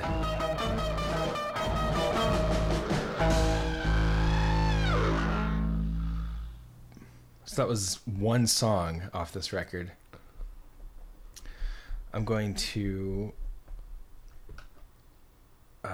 Newspapers Not- and organizations say no to not play that ad. I'm gonna see if we can go on to another song though. Um, yeah, this band I don't. Tabrakan Ah. I hate how it does that. Suara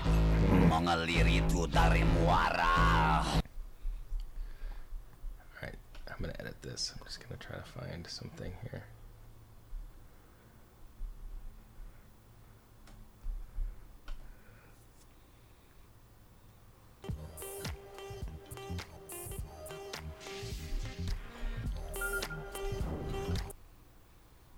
Tabrakan dari di sidang suara Same fucking song every time. Mengalir itu dari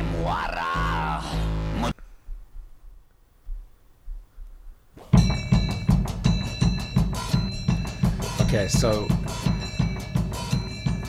I'm very new to this band. I can't even pronounce the name. But I think they're local. I'm very confused by the whole situation. I recently saw them on accident. Huh, in Portland? Yeah,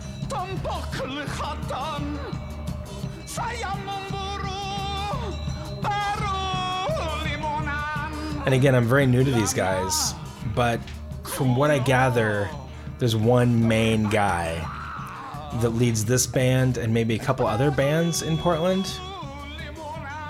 And he looks he looks like a native Portlander, but he talks about being from Indonesia. Okay. So makes me think he is from Indonesia. And his name I can't pronounce, and his band names I can't pronounce, so he must be, but he just looks like some dude down the street. So it's kind of confusing.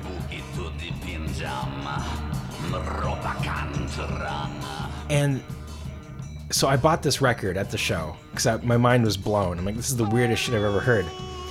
And I love the record, but this sounds nothing like what I remember the show sounding like. Like, not even a little bit. Oh,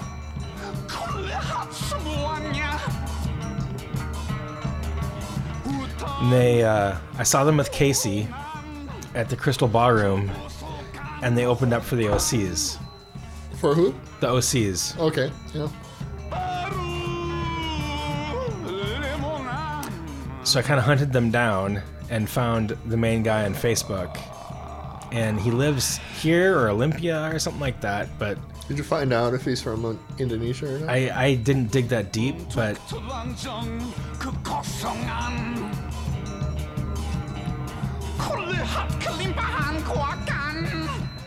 That's really weird stuff, right?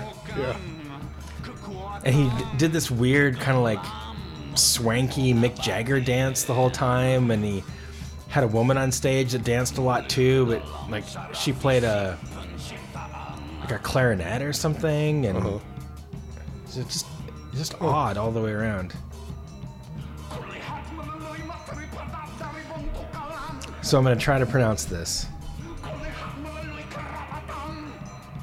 So the guy, his name is Arrington de Dionyso, and the name of the band is Malachi Dansinga. Malachi, huh? Yeah, but it's M A L A I K A T. Oh, okay. Malachite, Malachi Dansinga. The name of the album is Suara Naga.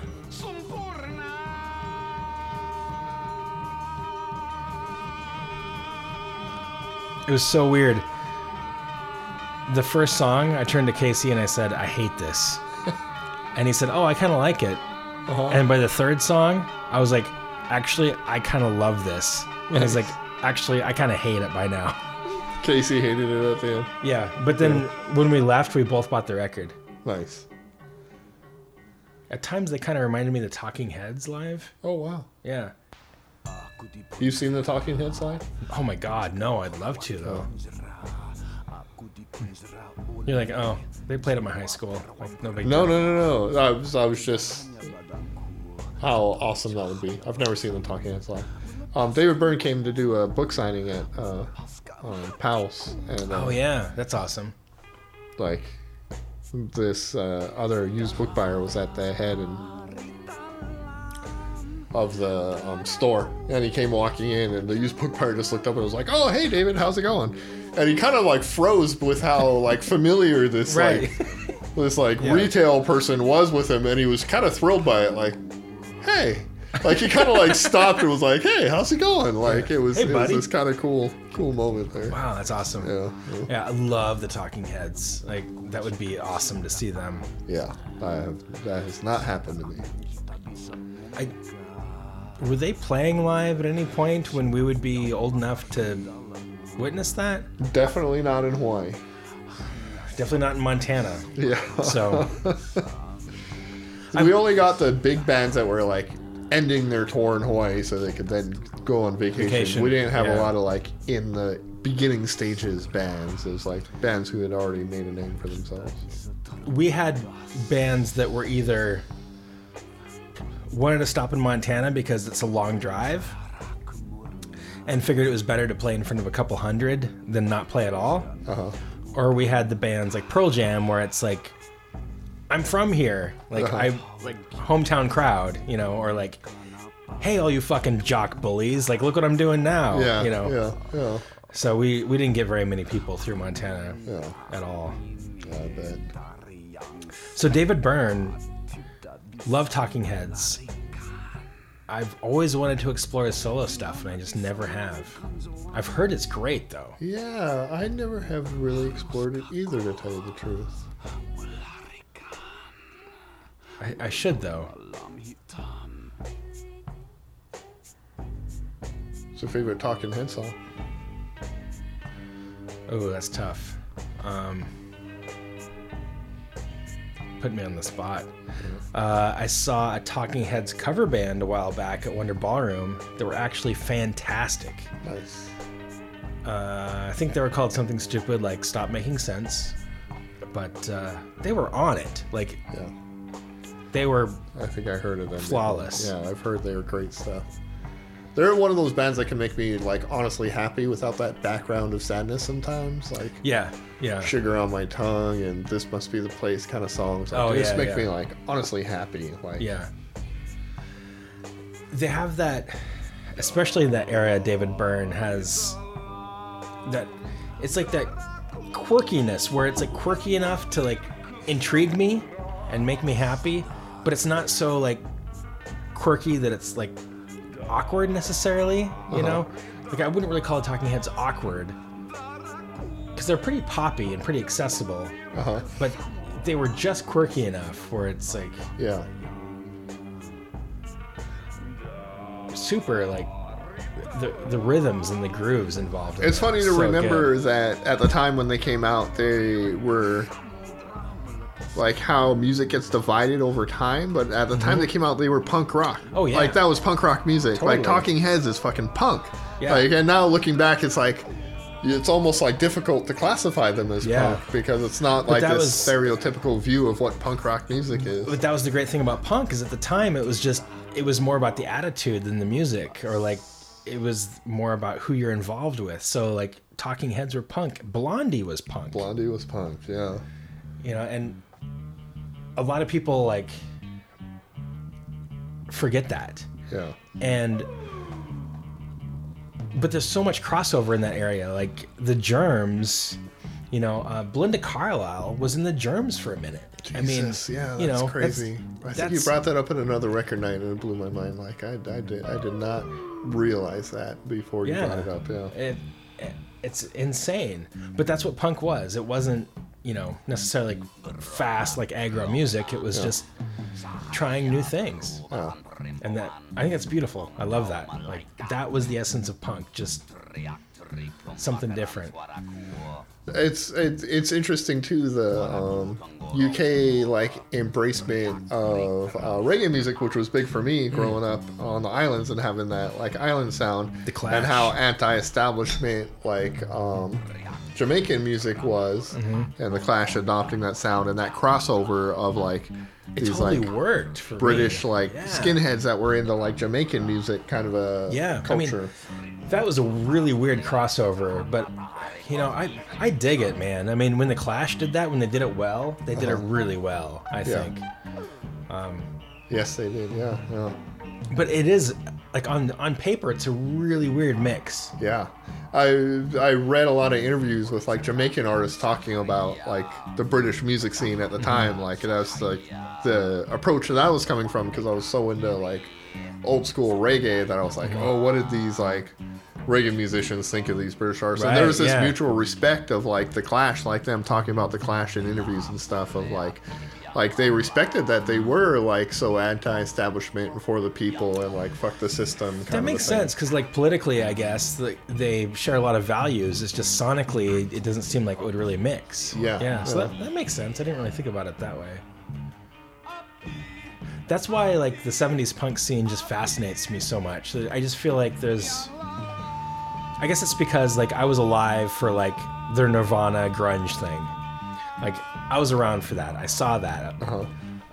I didn't see the whole like you know fucking CBGB's Ramones Yeah.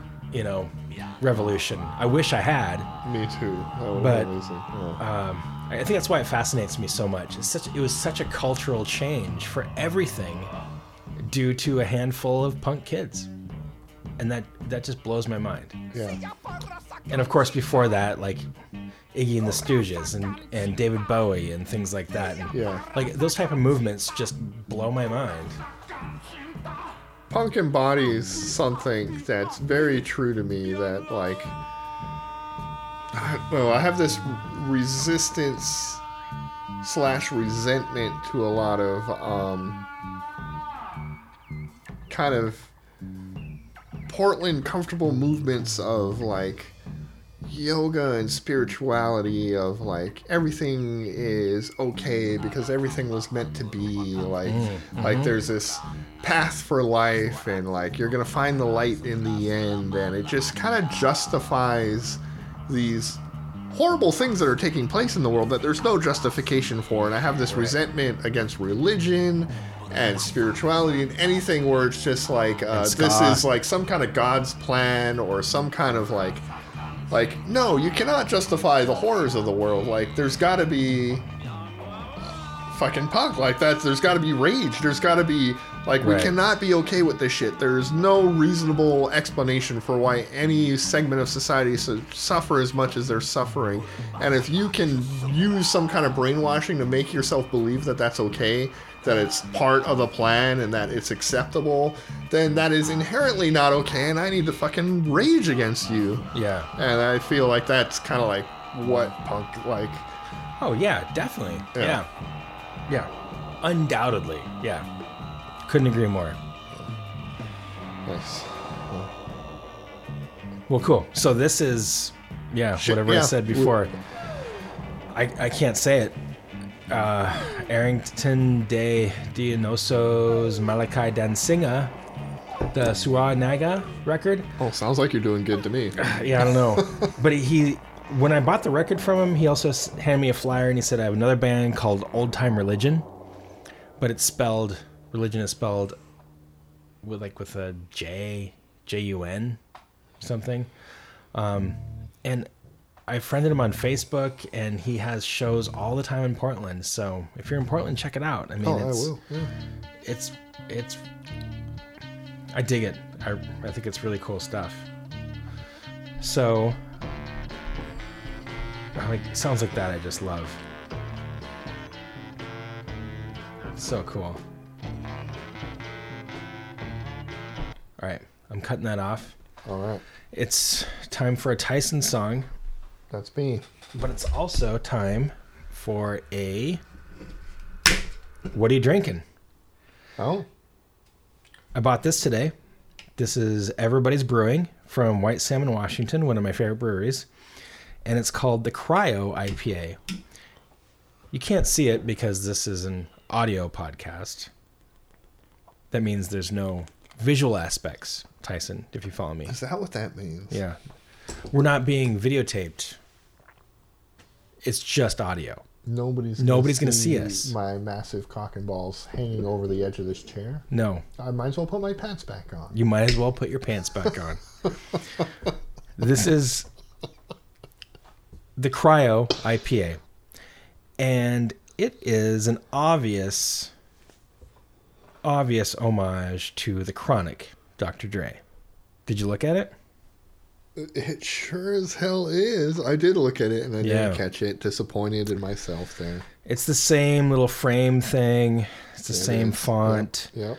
Um, yeah. but uh, it's a dude in a hoodie and a baseball cap, but his face is a giant hop.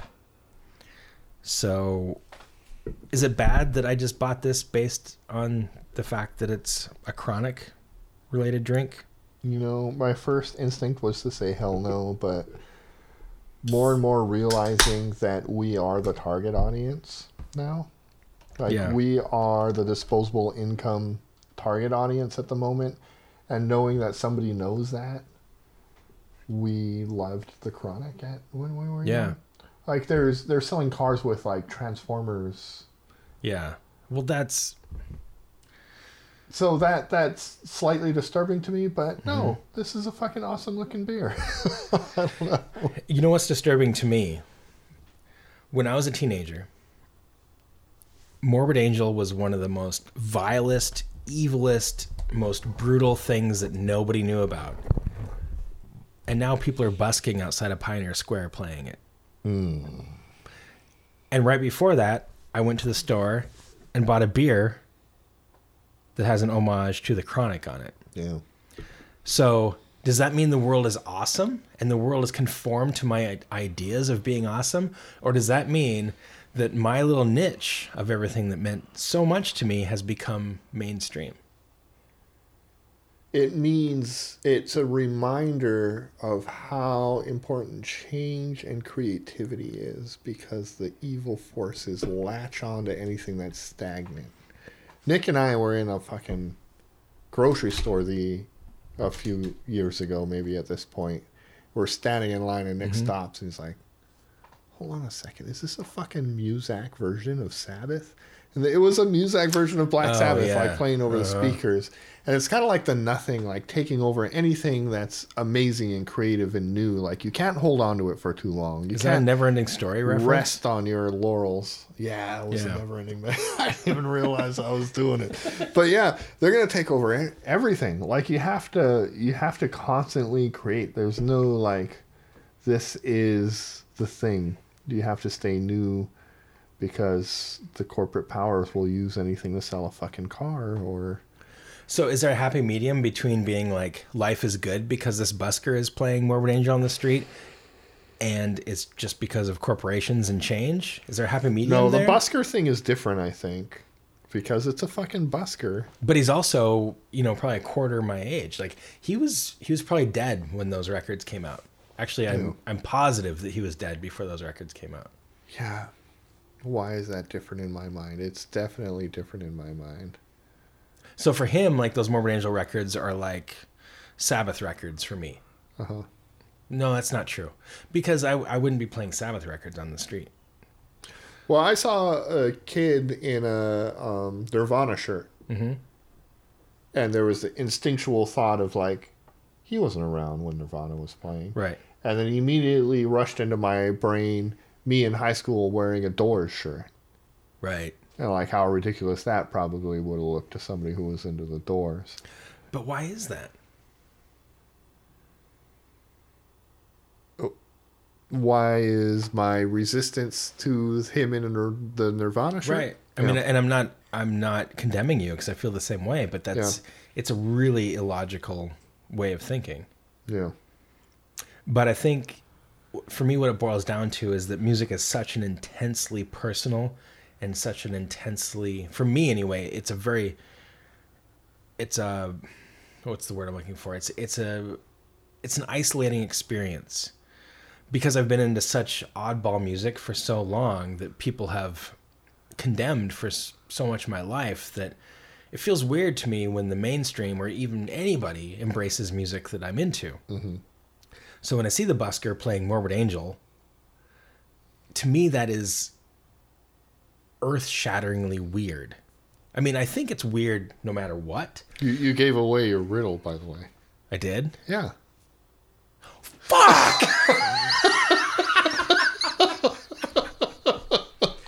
God damn it, I did. Shit, you fucking blew it. All right. Nobody was to Edit that shit out. Nobody was going to oh. message that in anyway. God damn it. I totally did. Oh. Okay, yeah, it was Morbid Angel. Mm-hmm. He was playing songs off of Blessed Are the Sick and Altars of Madness. And the song that I recorded was a little bit of Suffocation, which was kind of like perfect because there's this classic little bass lick on Suffocation, and he played that right before I got on the max. But yeah. Point being, like, I, I mean, do I do I embrace that? Like, fuck yeah, there's kids on the street playing Morbid Angel, or am I like that's a fucking appropriation of this cultural movement? You know, I mean, for me, when it's a busker or the youth, it's just like you're these screaming souls that are looking for some kind of um, reflection of what you're feeling inside. And like when I was wearing that fucking door shirt, or when like all these like still like never ending Dead Kennedy shirt, it's just this like somebody's trying to find some kind of um, outward portrayal of what they're feeling inside. This like never-ending screaming, wailing, um, putting out of energy, and it's just like nobody's gonna understand like this outpouring of like emotion inside of me. But here I find this thing from the past that it looks like um, it's done and dead and gone. Like for me, the Doors. For that kid, Nirvana. Like for me, the like, Ramones. For you, the Ramones. It's just like there's this thing that kind of was a good representation of not exactly what you're feeling inside, but it's a good representation of how it feels. And it's like it's almost like you can only look back for those kind of things because anything in the moment is not going to be a complete portrayal of that because it's still like in the forming like I want to show you that this is what I feel like inside, and I need to pick something that has a ending to it. Mm-hmm. And I'm gonna experience whatever music is in my current age, and then I'll feel resentful when some kid wears that shirt when I'm like fucking 40 down the road. But as far as like right now, I need to show you like this internal feeling I have. Okay, I picked this image, and it's not a completely accurate image, but I'm trying to relay something out to the world of like it- what I'm feeling. yeah, but it's such a strange response. And for me, it's As far as us looking at them and being resentful of it. Yeah. Yeah. But it, but it, I mean, I've been that my whole life, and I initially always thought it's because I lived in a community like Montana. Like I was in a death metal band in 90, 91, 92, 93, and people didn't know the term death metal where I lived. People thought that my band invented growl vocals. You know, they just had it's, it, it was an island. Uh-huh. figuratively. And so I always thought that my resentment was I had this like very, very secret special thing that nobody knew about and nobody could access, nobody understood. And that it felt really special to me. So then when I see people like busking Morbid Angel on the street, it makes me feel violated in a way. Like they like mm-hmm. my special thing is not special anymore. Mm-hmm. When Cannibal Corpse is on Ace Ventura, like my shit's not special anymore. That's fucking mainstream. And part of the whole appeal of this music was it's not the average, it's not the norm. It's not mainstream. So when Hammer Smashed Face is being being played on on Ace Ventura, that it, it kind of upsets the whole point of death metal. No, this is a super interesting concept you're fucking talking about because it spills over to beyond music. It's this threatening of something that it's almost a threatening of your pain of this thing. Like for me, like when you were talking about it, I immediately started to think we were talking earlier about Dungeons and Dragons Yeah. and geek culture and comic books Yeah. and uh, how that's become mainstream now. Yeah. And when I was younger, that was not mainstream. It was like almost a confession, like I'm reading comics and I'm playing D and D. Like you are a fucking social pariah at this point. Oh, like totally. you're playing D and D. like you are not going to be coming to the party. And uh, now that D and D is a cool thing, there's this instinctual like resentment of that. Like, no, this was something that was precious to me, and I had to suffer for this. Yes. No, that that's the adjective right there, suffer. I mean, that's that's what it felt like. I, you know, growing up, I suffered for my music. You know, I got bullied for my music. Mm-hmm. I you know, I It's it's funny to think about like like for you metal, but for me for you know, like it's parallel in so many ways. But if you went to school in a Smiths t-shirt, you would get your ass kicked or you would be alienated. Mm-hmm. And now with internet culture that people know there's a built-in audience for things, you can easily Google something like, "Oh, this has a following." Like in Hawaii, like if you went to school in like a Smith shirt, like yeah. good luck out there, pal. Like, Yeah. like you have made a statement that has just cut you off from. Well, it, it may be true today too. Yeah. Something like the Smiths, but you know, I, I remember um you think still today, if you like, I just feel Well- that now somebody like even even if it wasn't the popular sentiment in like some small town in the South, like and some kid goes to Mm-hmm. school in a Smith's t-shirt. And they're like, "What a weirdo fucking kid!" Now there's this aspect of like being able to see like there's a huge following for them, whereas right, but back in the day it was just a weirdo. Like, why would he be into them? Well, totally, and I, I totally know what you mean. Like when I went to school, people saw what I wear wore, and they're like, "What is this trifiction deicide bullshit?" Like, there's no way to look it up. Yeah. But you know, today bullies aren't like going home and like googling the Smiths. you know, I mean, maybe they are, but I, I doubt it. I They- don't know. I They might have like a, a larger worldview of it because of just media everywhere. But I guess my point with the Smiths is that they're they're problematic in ways because of homophobia and Morrissey and like I could see they like them being way more problematic than than other things. But I remember like in eighth grade, maybe. No, go ahead. It's almost like uh, for me though, it's almost like advancement can almost be measured in strange ways. The fact that Smiths can be associated with homophobia, it's almost um, like there's this Queen movie coming Yeah, out. uh-huh. And I, like every time there's a commercial for this Queen movie, it just blows my mind remembering when I was a kid listening to Queen and not realizing that the that Freddie Mercury was gay. Like Which is like how is That's that even conceivable? Like No. their name was Queen. There were music videos of him crawling over men. He had And this big biker mustache. Like his whole persona just screamed Yeah, gay. and he's fabulous. And the whole world, it wasn't just me. The whole world was not thinking of them as like a gay band. No. Like that's how suppressed shit was. But it's just like Judas Priest. It was the same thing. When Rob Halford came out, people were like, "Oh shit!" It's like, dude, he ran, he rode a motorcycle on stage, dressed in assless leather chaps, you know. And then he's like, "Oh, by the way, I'm gay," and people are like, "What? No, really? Yeah. it can't be." Yeah. No, it- it's it's super it's fascinating, and I think you're right. A lot of it's to do with the how accessible things are, um, music and information in general. Uh, but yeah, I mean, I just can't help but be I'm precious about my music. I mean, that's that's Yeah. who I am. Yeah, yeah. Music and those those culture. I I strongly strongly believe that music can change the world Definitely. and I've seen it happen, and I know it can happen.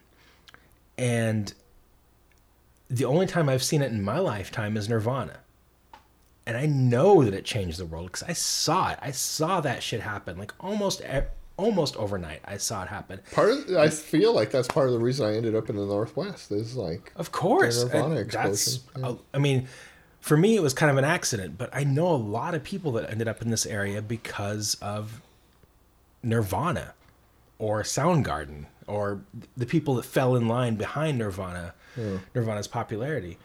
But that that's why I'm so in love with the Ramones too.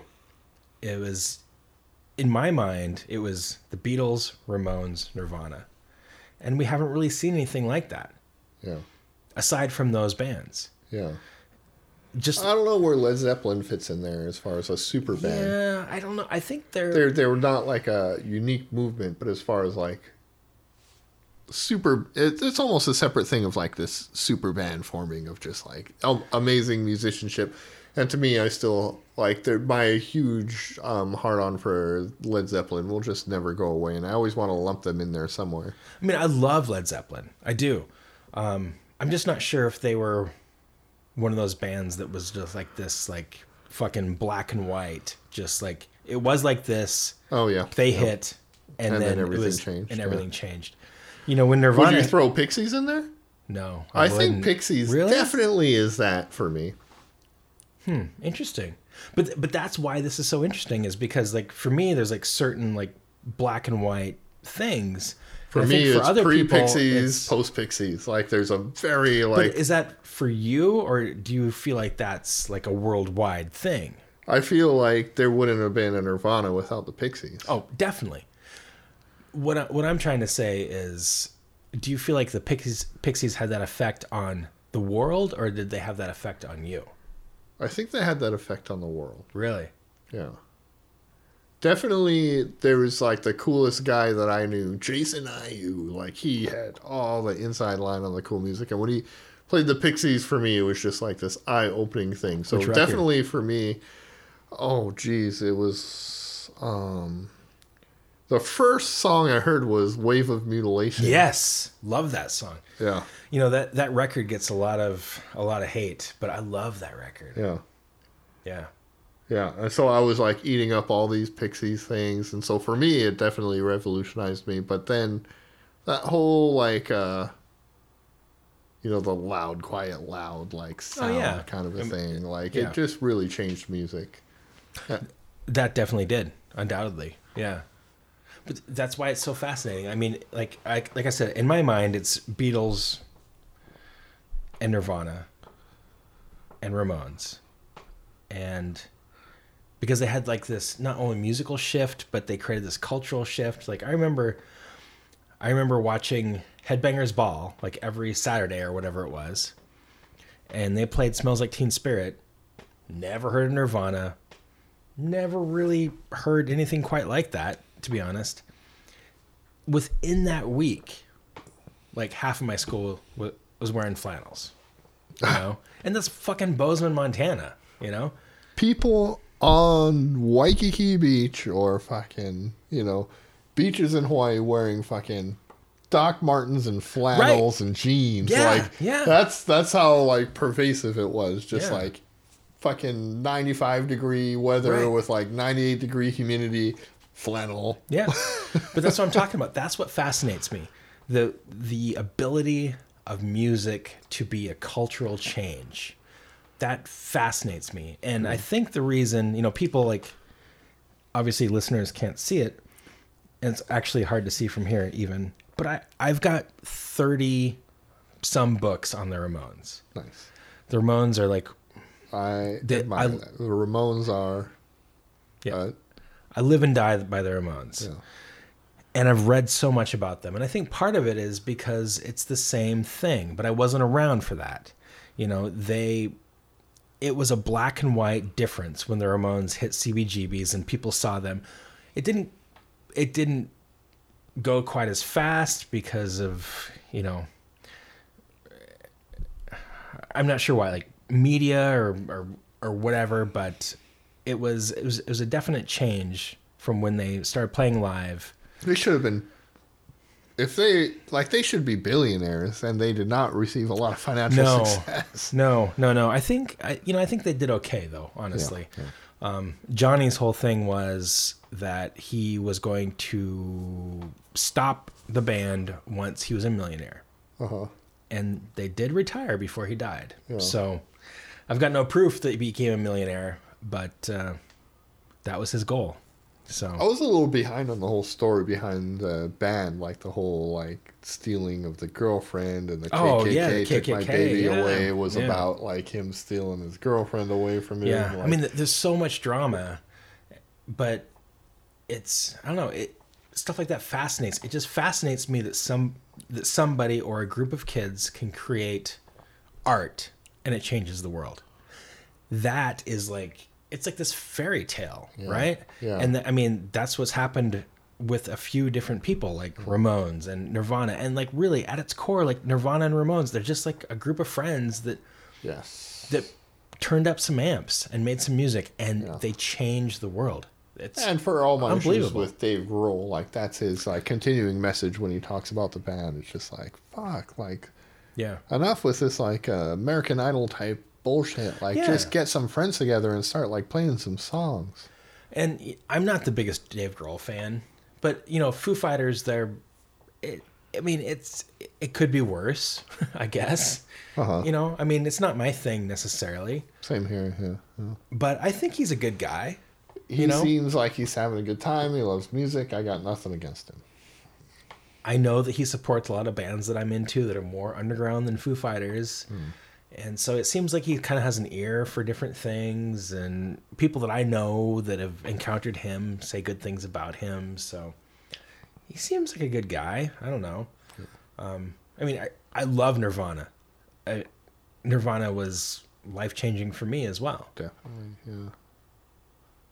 I don't know. It, it- the fact that like three dudes that have no money can get in a garage with hundred dollar guitars, Yeah. hundred dollar amps, crank it up, and barely know what to do and change the world. It it Fucking fucks with my head. Fucking amazing. The Germs, you know, the Germs. that They're not a household name like Nirvana, Mm-hmm. but they they fucking changed the world too, and they could barely do anything.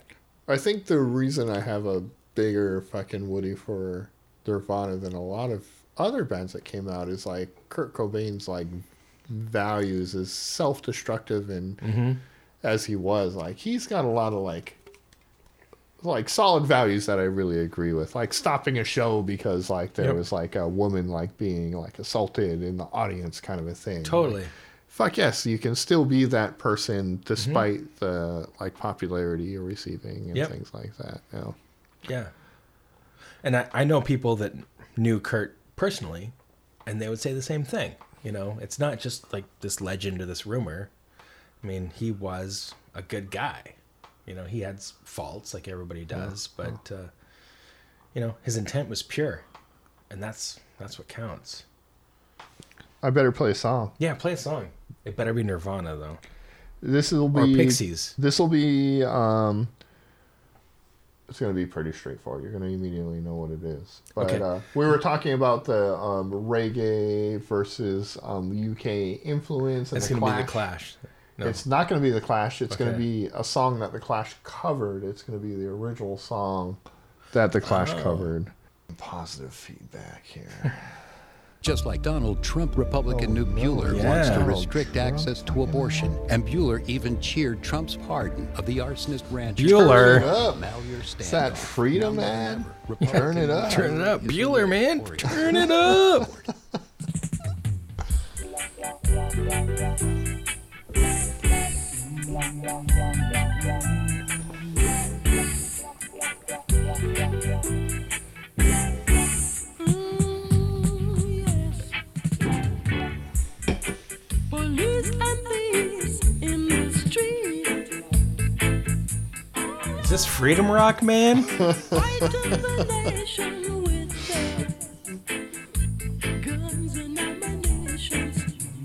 So I'm sure you've heard the Clash version of the song many times, but I don't know I'm if sure, you've but I'm not recognizing it yet. Oh.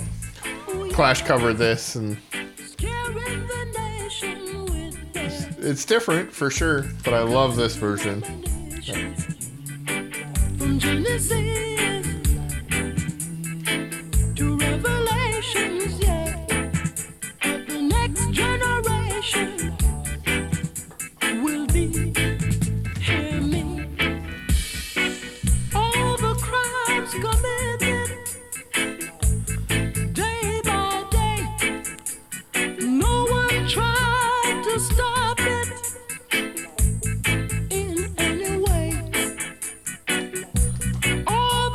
Is this Rock the Casbah? and war officers. Hear what I don't even know what to say to that. Police and thieves in the street. Oh yeah. Fighting the nation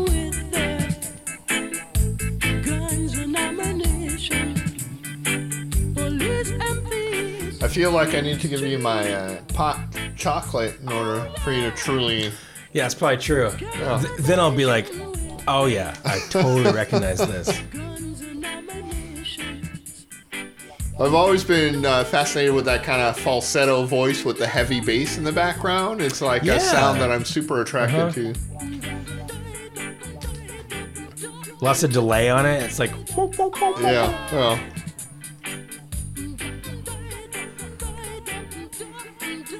The Jamaican music scene, like there were so many singles being pressed, and there it was such like a low income area that a lot of times singles would be pressed, and if it wasn't a hit on the radio, they would immediately melt that down to reuse that wax like oh, on Oh, wow. other singles. So there were a lot of singles that were just lost to time that I think about, like you know, in the pre-digital age of just Yeah. like like there's Wow. no recording existing of it anymore on a lot of these Jamaican singles that came out. that's crazy. Did you see the Snoop Lion documentary? No. It's great. You have to yeah, watch he it. took on a reggae persona or something, right? It's what? Snoop Dogg took on like a reggae persona. Yeah, yeah. Snoop Lion, and uh, he did. I think he did one Snoop Lion record, and it's great. The record's really great. Oh man. But he's he's moved on beyond that. But Yeah, yeah, the documentary is about how he like adopted the name, and it's like him in Jamaica, and like him like getting down with the locals and stuff. It's it's fantastic. Yeah. Yeah. When I think about even like the, you know, fetishization of Jamaica and everything, and and like how that has not translated into any kind of like elimination of like the extreme low poverty that exists Right. in Jamaica. Like like Yeah. again, like music like shining light on these areas and how they want to commodify it and turn it into this like commercial success kind of a thing. But um, they'll hopefully always be one step behind of like this music pointing at these like that society is fucked like by in in nature humans are like these dark evil creatures and until that's and that's something that's interesting to me to me too and how the music that i love the most is always from these ignored segments of society that have gone through these extreme hardships Right. like Mhm. you know like motown soul or or jamaican music or punk rock it's always like the most in like the most beaten down parts of society will always have like the most purest and true and heartfelt music Yeah. and it's just like like thinking about that does not mean that like I don't know. Is is suffering the most noble part of humanity? Is the knowledge of our own mortality, of our own death, like is that what makes us beautiful? Is You're getting super heavy and here. I would never want to like justify the suffering that we're imparting on segments of society, but in general, is the fact of the sadness of our own existence. Is that the nature of our beauty in general? Well, I mean, I think inarguably it is to a degree. You know, I mean, it's that whole argument. You can't have light without darkness. You can't have happiness without sadness. Uh-huh. You know, I mean, I think it's like when people say, I can't trust somebody that's happy all the time. Like, you've got to have both. And I think art is intrinsically motivated by either sadness or uncertainty, or that's where the best art comes from. You know, I mean, of course, that's a blanket statement, but I think that's been well documented over the ages that the most powerful art comes from emotions like that. Yeah. Yeah. You know, nobody's like breaking down the door about like fucking like happy pop pop punk. Yeah. Yeah. You know. Yeah. Yeah, I don't know. So I did not recognize that song. Oh, that was Junior Murvin, uh, Police and Thieves in the Street. It was a Clash song as well. Okay. It was a big hit for them. They covered it. Uh, it sounds very different when the Clash does it. You want to hear the Clash version? Yeah, version, 'cause I like back I- to back? Yeah, I did. I did not recognize it. I'm sure I'll recognize the Clash one.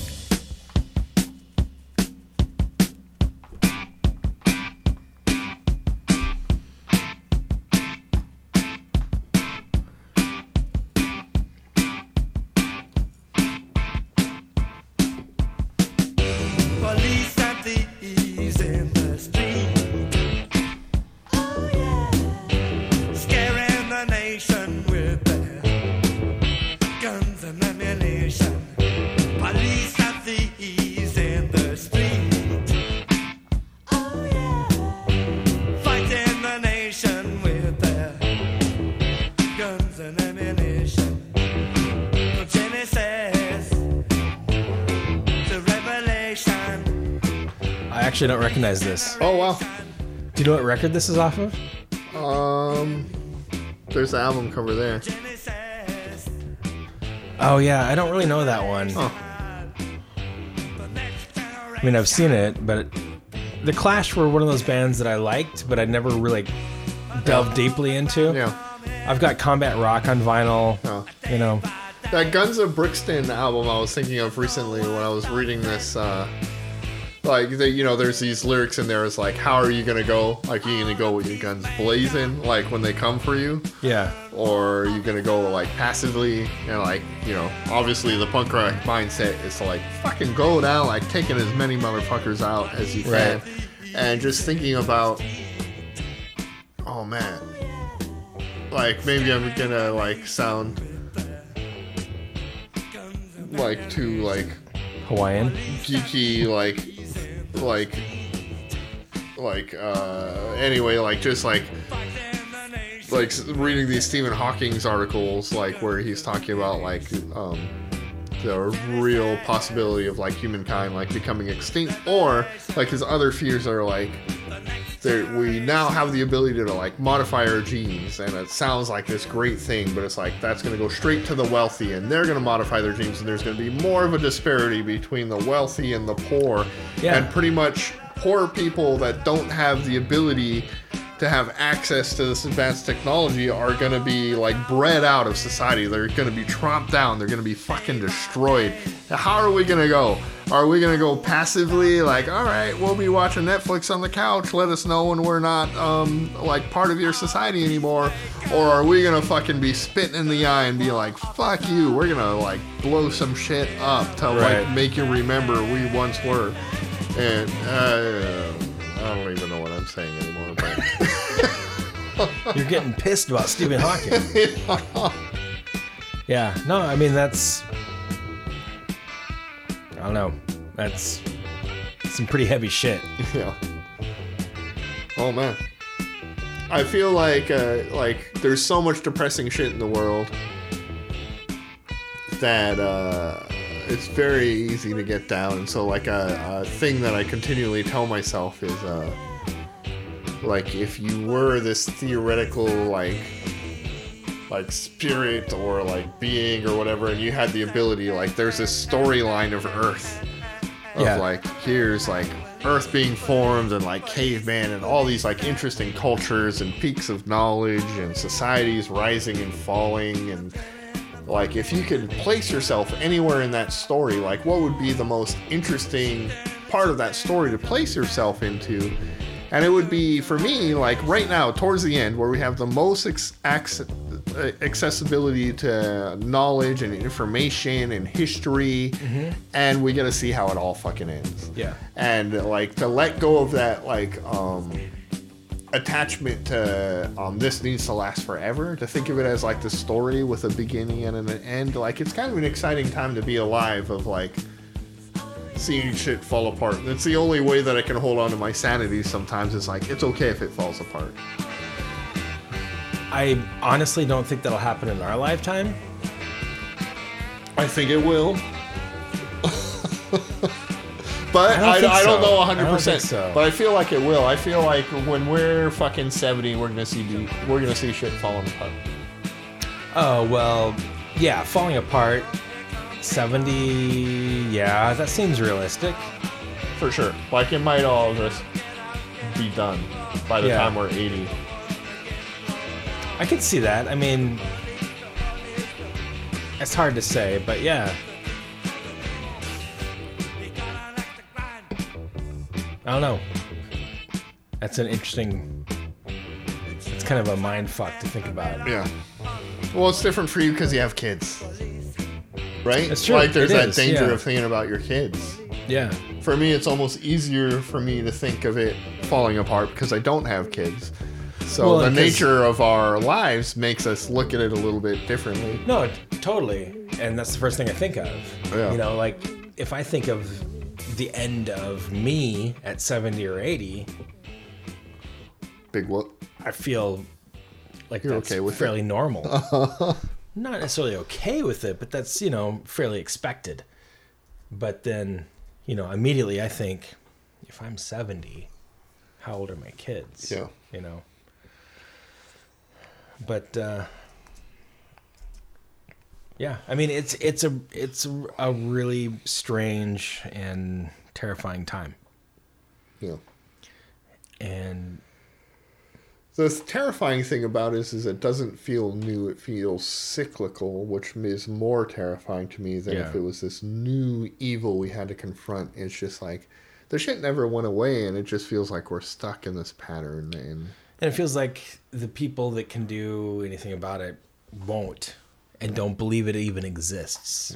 And that's the part that really terrifies me. the advent of the internet has made everything different in that people can connect so much more quickly. But as far as whether that's going to have a positive or negative effect on everything remains to be seen. But mm-hmm. the ability for people to connect and mobilize and realize what's going on and access to information like that's very new thing they're very new stuff and it's interesting to see but unfortunately it feels like it's being used to divide people more and more Oh, it it definitely is. Yeah. Yeah, I don't know. I've got mixed feelings on that too because I feel like sometimes division's not necessarily a bad thing. I feel like sometimes when there's evil in the world, I mean, I feel like there's got to be some kind of like there's got to be a point where people are called out on their bullshit yeah and like okay like i want to respect everybody's beliefs but if your belief is taking away people's human rights Yeah. then that's where you have to draw the line Yeah. You know, I've been thinking about a lot about it too. Like it's kind of a forced evolution. Like it's shining light Yeah. on these dark segments of society, and it's just like, um, something's got to give, and hopefully, like the thing that gives is to, towards like illumination and like hopefully i mean the number one thing that has to happen. Mm-hmm. And Nick, who is my closest metal fan buddy, Mm-hmm. when I get on these rants, which I go on fairly often, he's like, "You sound so metal right now. Like you should be listening to more metal." It's you like should. absolutely number one thing that happened is every god has to die. Like we have to kill off this like fucking pantheon of fucking religion if we're gonna survive as like a human species. Like there's no way this bullshit can like continue. Like, Well, and as an American, it's so insane because we're, I mean, we're so behind on that. You know, I mean, there's so many countries that are religion's just not an issue. Yeah. It's not a thing. It, it's a ghost. It's a dying relic of what their country used to be. oh, But for us, in the last few years, it's been ramping up. It's becoming more of an issue. Oh, that's depressing. Did you hear in Norway they reopened uh, the? It's the very first in centuries worshiping of Norse gods temple. Yeah. But the thing that so usually I'd be like ah superstition fuck it, but they very openly say like these are obviously just representations of aspects of psychology and shit like that. But that's the great thing about so many other religions aside from Christianity is that a lot of these things do represent the it- it- you know, I mean people aren't necessarily worshiping some being called Thor or some being called Odin. They're representations of of different things. It's it's a way to embrace those things and put a name to them. Mm-hmm. And that's that's fascinating to me. Yeah. And here we are in America, still worshiping guns and mm. money. Mm-hmm. Uh, my friend got shot in Vancouver, Washington, by like random gunfire. Yeah, Vancouver, Washington, population of like nobody. Yeah. You know, it's it's basically a suburb of Portland. Even gun control is a complicated subject for me. It's a like I, I'm theoretically like this left-wing liberal person, but at the same time, it's just like uh, guns are a weird thing for me. I want to be able to shoot any the government, you know, like I want to be able to fight against the government. But at the same time, if it means that people, like students are being killed and all these innocent people are being killed, Yeah, like it's it's a no brainer, man. it's a no-brainer. Take Yeah. away the guns. Like Yeah. that. Uh, yeah, I mean, I'm a Montanan. yeah. You know, it's a big um, issue in Montana. I'm not a stereotypical Some of the people I Montanan by any means, Yeah. you know, but I understand why people want guns. Mm-hmm. I understand. I totally get it, but I don't get it in 2018 in cities. Yeah, You know, I mean, yeah, if you want a gun to protect yourself, you, you want a pistol to protect yourself from bears when you're in the mountains. yeah. That makes sense. Like I want a pistol when I'm in the mountains. Well, a pistol would just piss off a bear if I'm not mistaken. Well, it, it depends. You'd depends want on a the huge pistol. caliber, I like, mean, it- rifle or It depends, something. but yeah, I mean, when when I would go hunting in the mountains, we usually, I was a bow hunter. I we rarely hunted with guns, but we'd always carry. Uh, 30 I'm so bad with guns. 35, 36? Oh, 38. oh, uh, like handgun. Yeah, like a little little pistol. Because of bears and mountain lions. Yeah, Because those guys will fuck your shit up quickly. yeah, So you carry that around. You don't hunt with that, but you carry that, that around for, for protection. So I get that in a rural mountain setting. What I don't what I don't get is these fucking douchebags that are walking around Portland with guns when they're walking their dog. yeah, You know, that shit pisses me off. yeah. Did you read that story about that guy that got mugged for his gun? No. Totally eliminating any kind of like argument of like guns there for self protection. Some guy was in Gresham open carrying, Yeah. and somebody else was like, "That's a nice gun," and like held a gun to him and was like, "Give me your gun. Like that's a valuable gun." Like Yeah. he bugged him for his gun. It's just like I don't know.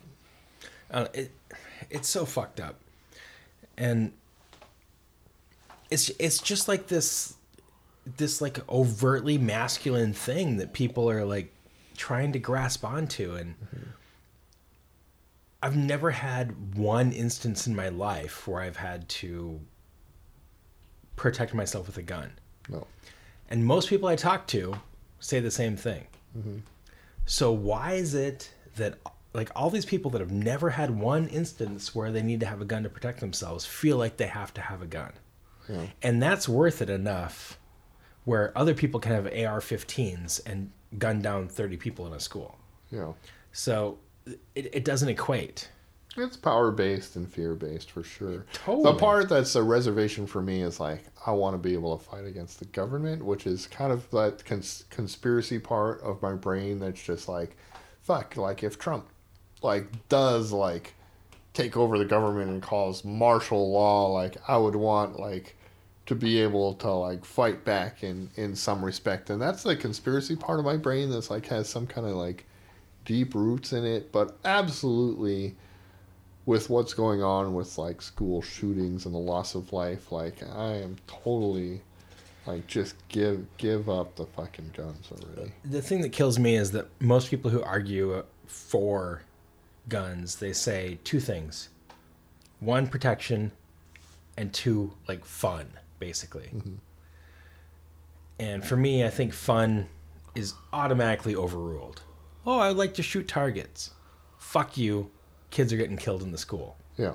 Argument done. Argument done there. Uh, you know, protection, that's debatable. Like, I've never, I grew up in Montana. I've never known anybody ever in any circumstances that have effectively protected themselves from a gun ever. Or most people I know haven't even had that that opportunity. It's never presented themselves. It's like this weird paranoia. Mm-hmm. You know, I I grew up with a sawed-off shotgun under my bed for fucking 18 years. Damn. Just because it's Montana. Got bun got buns. got guns everywhere. Uh-huh. You know? Um never been in that situation. I don't know that anybody that's been in that situation protect themselves from a person or a cougar or a bear. Uh, Never, ever. So I I don't see the I don't see the issue. yeah. The Australian comedian Jim Jefferies talks about gun Yeah. control in a like really funny way. I agree with, but um, yeah, no, I'm I'm all for gun control. It's just the idea of like the the only reservation, like I said, is just like that kind of civil disobedience of if some kind Mhm. of right wing government take con- takes control. But as far as protection against like like protection against like I need a fucking M16 to protect against like a house robber or something like that. Right. It's just totally fucking ridiculous. Yeah. And it ties into like this kind of like white male f- fear of losing control of everything. Mm-hmm. Like there's been such a clampdown of like That's such a is. power differential that if anything like gets like equaled out like there's this paranoia and fear of like I need to have all the power like right here in my hand like Yeah. And I hear so many people like saying like, "Oh, I can't like I can't even say anything anymore. Like everything's so PC. Like I can't call somebody a fag or I can't, you know, like call a girl a chick and you're like uh, so many of these white men are just so fragile. Yeah. You know? Like Yeah. really is that so important to you? uh-huh To like degrade somebody or like feel like you have to carry a handgun around and Yeah. oh, just it drives me insane. it's all like fear small minded Yeah. like, you're just like, you're just like displaying like how small of a person you are that you're threatened by any kind of change really or homosexuality. I mean, Yeah. it's such a thing, you know.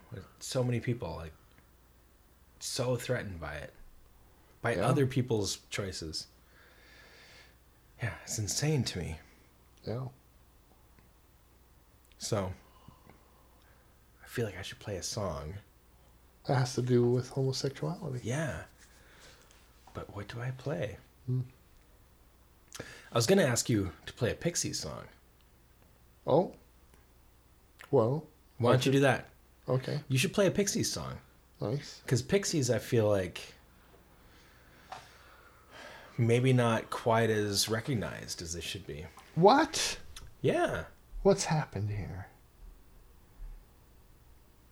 Okay, but before, like, how do you feel about newer Pixies stuff? you mean without kim deal Yeah. For me, that was a deal breaker. Oh, edit that shit out. um, for me, um, Kim Deal is an integral part of the band, so I don't listen to post Kim Deal Pixies. In fact, the Pixies are playing in Portland pretty soon. I'm, I've missed them like the last two times they came through. I've never seen them ever. Did you know that Steve Albini? Breeders was one of my first shows, Kim Deal show. Oh, really? No. I've never seen the Breeders either. But Steve Albini categorized them as being boring and uninspired when he, when he recorded those records. Oh my god! Yeah, on the Marc Maron podcast. Did I tell you about meeting Kim Deal? Yeah, at uh, fucking Pied Cow. Yeah. Yeah. Yeah, my mom introduced me to Kim Deal. Yeah, you, you have to tell that story. That's great. So there's two versions of the song I'm looking for here. Let me dial it in and I'll tell the story. Is it going to be Huevo mutilation? Yes, Have you been to Fried Egg I'm in Love? I have. Have you had the Huevo mutilation? No. It's really good.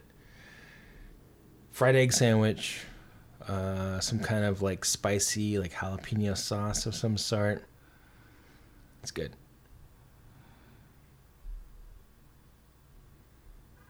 So the interesting thing about the Pixies is if you listen to their lyrics, there's a lot of water-based lyrics. Okay. I don't know why I'm pointing that out. Maybe because I grew up in Hawaii around the ocean, and then I'm a Mhm. Pisces. But it's just like there's a. I found a live version. This looks like a live version. I haven't heard this particular live version, but I'm gonna play it because Great, I've been do it. searching for a little bit. So I go to Pied Cow with my mom, who's Yeah. visiting, Uh huh.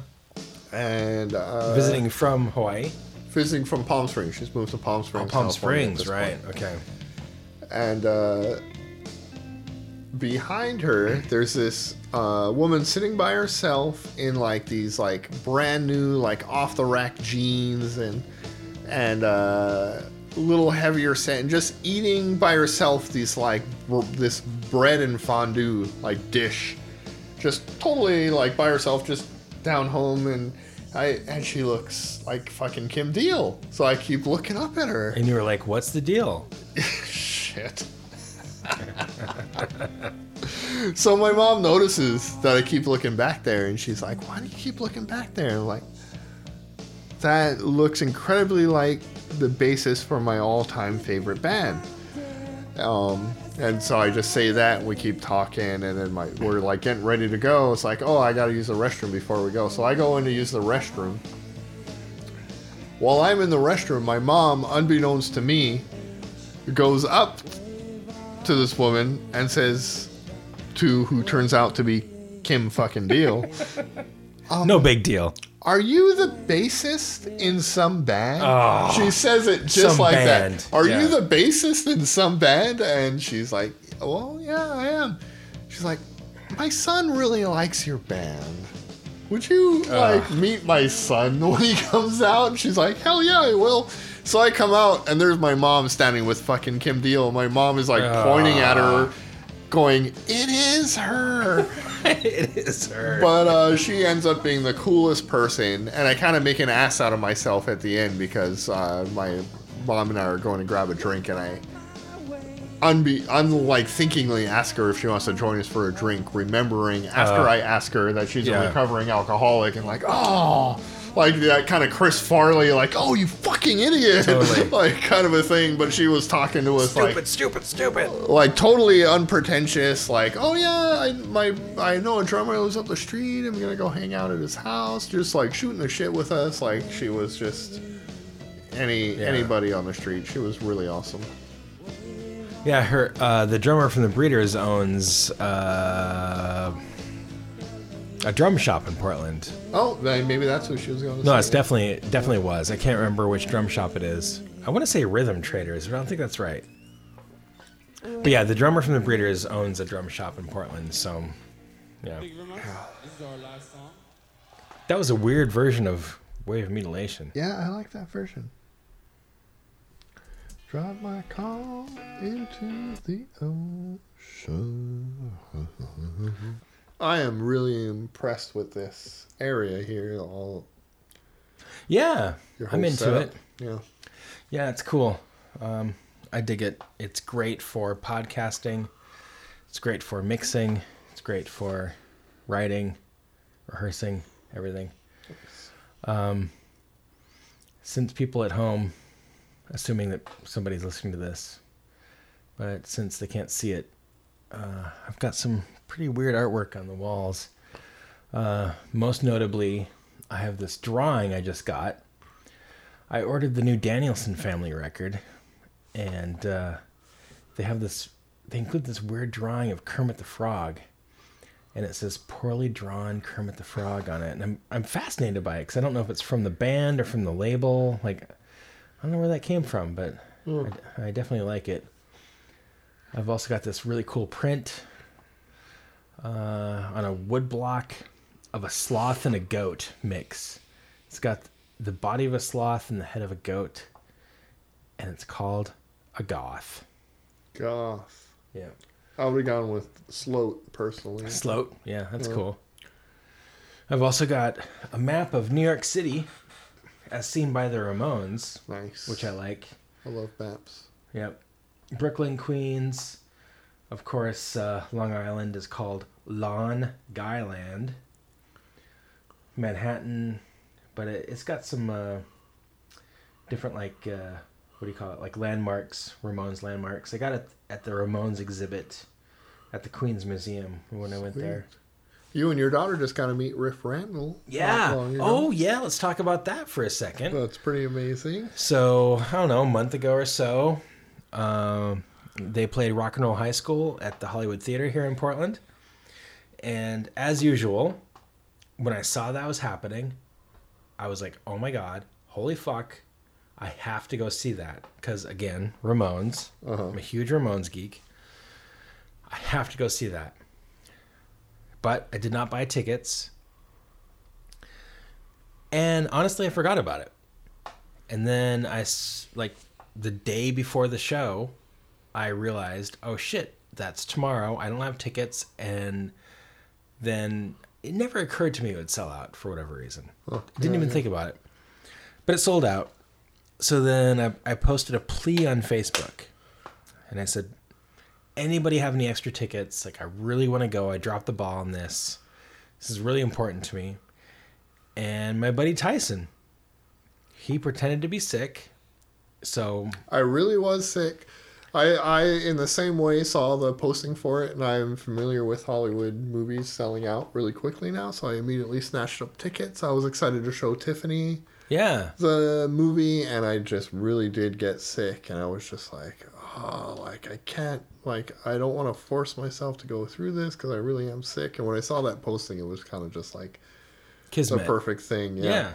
And No, then when I saw your picture of um, Me your and daughter Ione and you, like Riff, yeah, you and. Ione with Riff, like it was the most like ideal situation. And then Tiffany and I watched it streaming at home together. Oh, that's cool. Yeah. and uh, she like really dug it too. No, so. it was great, man. It was it was amazing. Um, you know how important the Ramones are to me. Yeah, I do. Yes. And I was so happy when I saw you posting that because it made me totally okay with not going. Like there was this yeah, guilt I, I of like appreciate not that. going. Yeah, no, it was you know I I dropped the ball. It was my fault, and then you you totally like swept in, saved the day, with like hours to spare, and it was really funny because my oldest daughter Ione has kind of been on the fence about like more extreme music. She's like kind of into it and then she's not. And then she's kind of into it and then she's not. And I told her right before I posted that plea on Facebook. Rock and Roll High School with the Ramones is playing at the Hollywood Theater. I forgot about it. The actress that plays the lead is going to be there. I really want to go. I totally forgot about it. And, and I was just like commiserating with her. And she and she said, "If you get tickets, I want to go." Oh man, yeah. And I was like, okay. Well, I didn't know you're really into it. And she's like, I just kind of want to check it out. So then when Tyson said, hey, I've got tickets, he sent me the tickets. I told Ione. She was like, I want to go. Please, can I go? I was like, yeah, of course. Like, I don't want to go by myself. I've got two tickets. Like, let's go. of course, Don wanted to go, and he didn't have tickets, but Uh-huh. you know, Ione took precedence. Nice. So we Good went- call there. Good Yeah. call.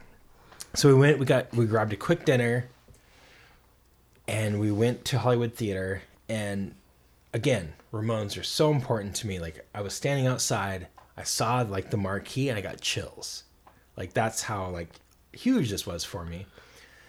So I got a selfie with Ione and myself, and Ione was like excited just because I was excited. Uh-huh. We walk inside, and there's like a huge line. We do the whole ticket thing. There's a line for like food and beer and all that. And I look to the left, and PJ Soles is standing right there. Nice. And nobody's bugging her at all. Oh man. And I'm like, what? That's really weird. And so I, I tell Ione, like, that's that's the main girl in the movie. And even she was like, well, why isn't anybody talking to her? I'm like, I don't know. Like, maybe nobody recognizes her. So we walk up to her, and I just said, hey, I, I don't want to create a thing, but can I get a quick picture? And she she was kind of hesitant, and she's like, I don't want it to cause a scene, but yeah, I would be happy to, as long as it doesn't create like a thing. And I was like, okay, let's just do it quick. And so we did it. We got two pictures of the three of us, Ione, myself, and PJ Soles. And she's wearing a Ramon shirt, and Ione borrowed one of my Ramon shirts. Nice. And we took. Who took, took the picture? uh, her manager. Okay, nice. And so we got these two quick pictures, and right after that, then people started turning around and they're like, "Oh shit, it's Riff Randell!" Oh damn it! It's oh, you right created at- a scene. I did. I created a thing. oh no. And so afterwards, I was like, ah, I looked at her, I was like, I'm sorry, and she's like, it's okay, you know, like like it's bound to happen. Yeah, yeah, But she was just trying to avoid it for a while, Yeah, which I totally get. So I only went into it with like no expectation. She didn't really know what was going to happen. Like she had a very cursory knowledge of the Ramones. Um, she went into it and she loved it. she got awesome. such a kick out of it, and I've Yeah. seen it so many times Uh-huh. and it's so dumb and goofy, but it's it's so great. And she was loving it. And by the end, she was like singing along with the songs. And after the movie, we went home and she put on the Ramones on Spotify and she's blasting it in the car. Nice, nice. And she was asking me like, "What's your favorite Ramones songs?" And now to this day, like you know, weeks later, like she's she's wearing Ramones shirts to school. She's wearing Panopticon shirts to school and Vilcasa shirts and like all these like metal bands. Like she's like into it now, and she listens to the Ramones like on her own. She watches Ramones videos on her So own. Like she's actually Nice. into it Nice. because of that experience. That's so awesome. Yeah. And she'll ask me things like, you know, what was Johnny like? Or, you know, why was Joey like this? And then two weeks ago, we went to LA and we went to the Hollywood Cemetery and we visited Joey and Dee Dee's, or not Joey, Johnny and Dee Dee's graves, and which was really important to me to go see. And it was really cool because Ione was just as like reverent and respectful Yeah. and she went up to Dee Dee's grave with me and I, I stood in front of Dee Dee's grave and I just kind of like took a moment to like pay respects and like look at his grave and look at all the stuff that people had left for him. I mean there was like there's lipstick marks on his on his headstone. The people left empty beer bottles and like little toy skeletons and like cigarette packs and all this stuff. And we we sat there together and it was pretty powerful like to share that with my daughter and she got it you know she understood Oh. not the way same way that i did but she understood how much it meant to me because she shared a little bit of that Yeah. you know with So me cool. yeah it was so great and now she just like she listens to the ramones Nice. like it's a thing for her it's it's super cool yeah it's fun but yeah again thank you for that that was oh amazing no, no, yeah, so awesome. Nice. That, Yeah. that that story is well worth it. Yeah, that was great. I had resigned myself, like, it's just not going to happen. You know, I dropped the ball. It's just not going to happen. So when you when you texted me, you're like, look in your inbox. I was like, wait, what the? nice. Aaron's like, what? What? Tyson hooked you up? And it was funny because you hooked me up for that, and then right after that, um, it was uh, The Kamasi Washington. Was that you? No, I had tickets for Kamasi. No, it was OCs. Who hooked me up for OCs? It was. Oh. Uh... oh shit! I can't even remember.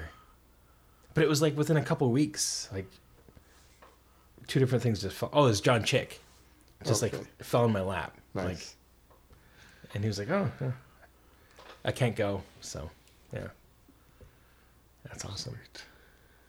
So I think we probably have time for like one more song each. Oh man, we're doing so much talking. We're not playing a lot of fucking songs here, I know. Jason. I know. Well, we're what? We're at 200 minutes. Jesus, what's happening? I know. Well, with with some editing, it'll it'll cut it down. All right. Well, you're up.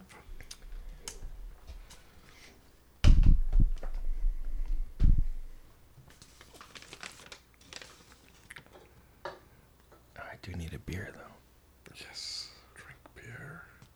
What kind of beer should I have? I'm gonna try another one of these. These are pretty good. Do you have the uh, over there somewhere? Oh, you do. So, uh, whenever I think of the Pixies, I think of when I first met Aesop. The rec, the Agalloch record right before Aesop joined was Ashes Against the Grain. Uh huh. And the first song on that is called Limbs. And when I first met, not when I first met Aesop, but when he first joined the band, he kept referring to Limbs as the Pixies song, Oh.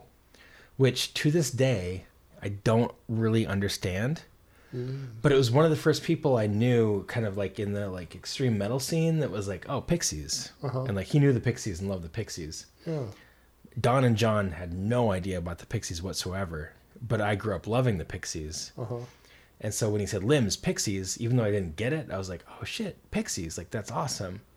And still to this day, I don't understand why he thinks that's like reminiscent of Pixies, but I took it as a huge compliment. Nice. Are you gonna play limbs now? Uh, I wasn't going to. You should. I I listen to Ashes on the Grain on my bike ride to work a lot, and uh, Really? um, yeah, like biking into work in that like morning like Portland fog, like Oh, biking yeah. Mm-hmm. over like the um, Hawthorne Bridge has been like a almost religious experience in the past. But I don't know if that I, I can't I can't think of the Pixies reference right now. Yeah, Well, I couldn't either. So I feel weird playing Agalloch, but what I will do is I will play. Okay, so there's this, there's this dude named Bassnectar. Don't really know who he is exactly.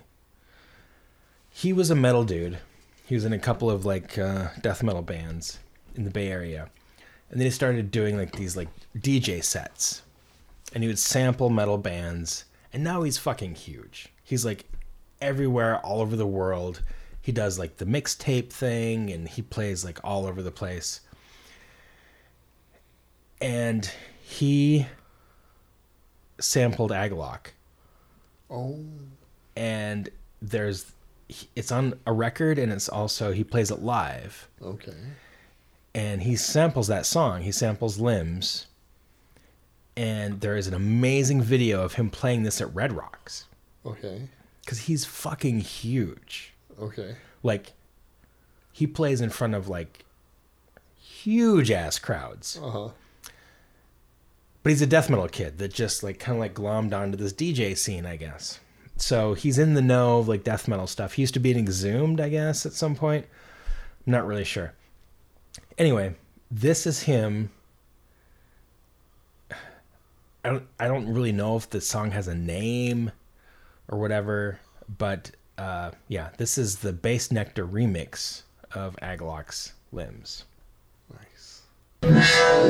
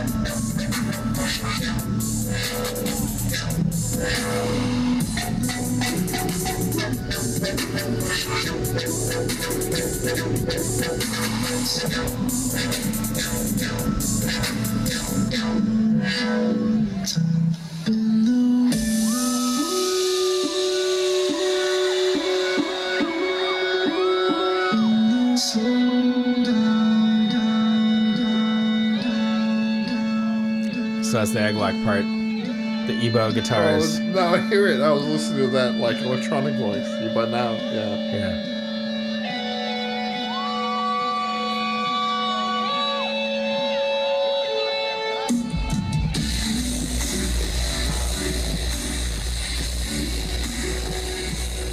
Obviously, it's all distorted from the mic, but this is all Agalloch with voice over it right now. Yeah.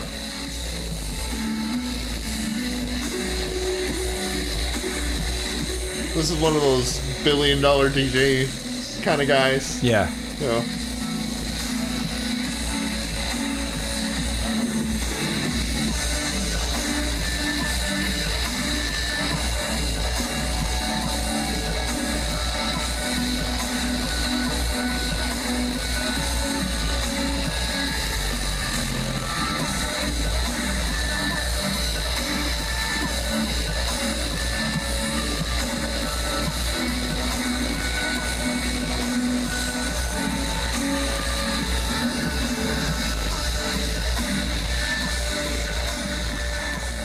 Yeah, so this is our Pixie song, reimagined by a DJ. reimagined by a DJ. I gotta follow that route. Take all my eclectic, interesting musical tastes and just fucking play them for a bunch of rich people that are willing to pay me.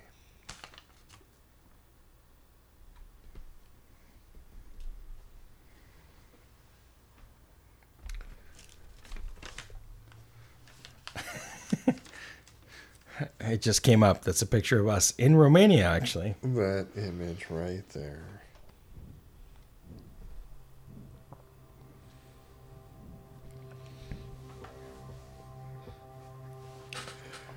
So when I moved up to Portland, this is the band that I basically moved into their house and went on tour with them a lot. Went to all their shows and um, had a lot of good times with this band. Really?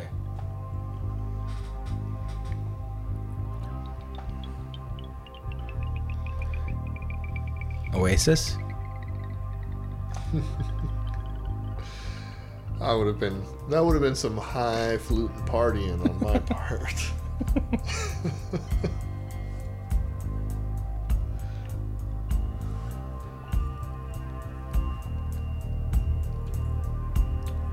You'll see immediately one of their biggest influences was Afghan Whigs, as you'll hear when the vocals kick. I don't know Afghan Whigs. I met them at Voodoo Donuts one time. Oh, wow. Just by accident. But Nice. I, I don't know them at all.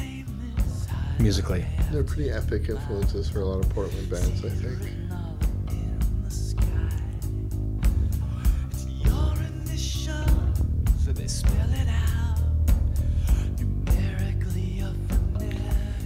I uh at one time we I was on tour with them and uh, this bar would only allow people in for free that were actually in the band. Okay. And there was like a set of keyboards in the van, so they let me like hit the keys on the keyboards for a little bit in front of like a crowd full of people to pretend like I was in the band so I could get in Wow, for free. nice. And my god, like the jealousy of like being in that position, like it was so empowering. Like fuck It yes, is, yeah. I'm in the fucking band here. It's a powerful position. It, it felt great. It felt great. Just Mhm. hitting these silent keys that weren't plugged into anything.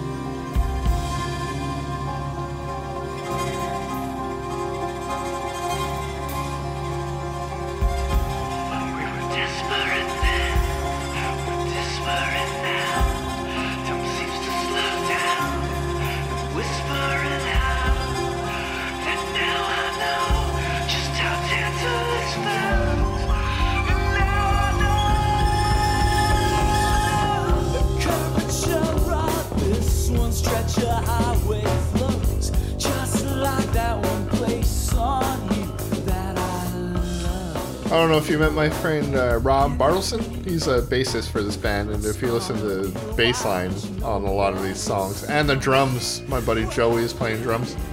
Like to me, those are like the driving forces of the song a lot. Their layered guitars are great. Honestly, hopefully Eric never listens to this podcast, but it's always the vocals that bothered me a little bit because they're so understated and silent and like emo, like like the layered musicianship in the background, which really just kind of mind blowing. Which I feel like that kind of muted vocal performance detracted from it a little bit in my mind. Yeah, that makes sense to me.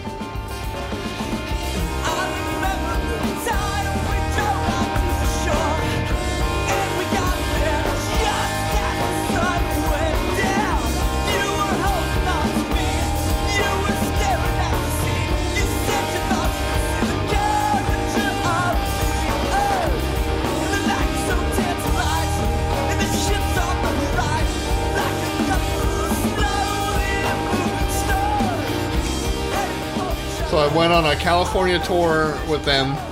Um, our van broke down in the middle of California. It threw a rod. Of course it did. Yeah. and uh, we were stranded on this beach in California, and like half of us worked for Tower Records, and we had like shifts that we had to get to the next day. It felt like this huge disaster, and it ended up being like this epic like impromptu like coast camping trip where we met these two characters on the beach named Shooter and Will, and uh, they were I don't know like it was this ultimate exercise in like don't concentrate too much on the things you're supposed to do like concentrate on like the amazing things that are coming into your life. We like right ended up having to get the van towed all the way back to Portland because it was under warranty in Portland. So we got a tow truck to tow the van back to Portland to get it worked on. All the way from California? Yeah. Jesus.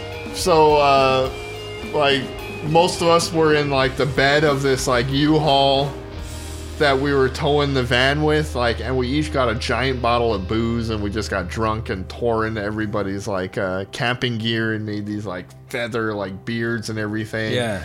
and uh the woman that was with us like she tried to throw her tampon at the back which like stuck to like the the bumper of the car so Mhm. the first Yeah, I've- gas I've station we too. got to we like threw up the back of the U-Haul and ran out screaming with these like outfits on that were made out of all of our camping gear. And the guys had all like their balls like hanging out of their pants. And here's this like hit guy in the middle of California somewhere like filling up the gas tank with this tampon on like the fucking bumper of the sticker and then all of us like rockers like running out screaming with our balls like hanging out. I don't know. Had to Wow. be there maybe. Yeah. It was good times. And that's what I ended the songs with, unless you have another one to play. I do have one to play. Good. Uh, is that? Oh. Is that the cry? That was Slackjaw, but the drummer is in the cry now. Okay, because you said Joey. Yes. Yeah. All right. Joey, I still think is the best Portland drummer out there, and, but he's now in the cry along with a few other bands. But you know, So I have an interesting story about the cry. It's not that interesting actually. Um, so we went and saw them at that weird corner, whatever, Sandy Hut, the Yes. Sandy Hut, Handy Slut. the Handy Slut, many many years ago, like two, three years ago. And I'd never heard of them. I didn't know any of these people because they're all friends of yours. I didn't. They weren't on my radar whatsoever. It was like directly after that, like days, weeks after that, that uh, one of my daughters had a concert at a church for like like a pageant basically for their school and the singer from the cry was there Mm. and it was pretty obvious that it was him I mean, he looked exactly the same as he did when he was on stage. And it kind of blew my mind because it was like such a weird situation. Like I just had seen these guys, I'd never heard of them before, and then he's at this weird church in Gresham. Yeah. You know, it turns out that one of Ione's friends, so this is, this is complicated. One of Ione's friends, her father is like an uncle or something to the singer from The Cry. Okay. So there's like a complicated relationship there.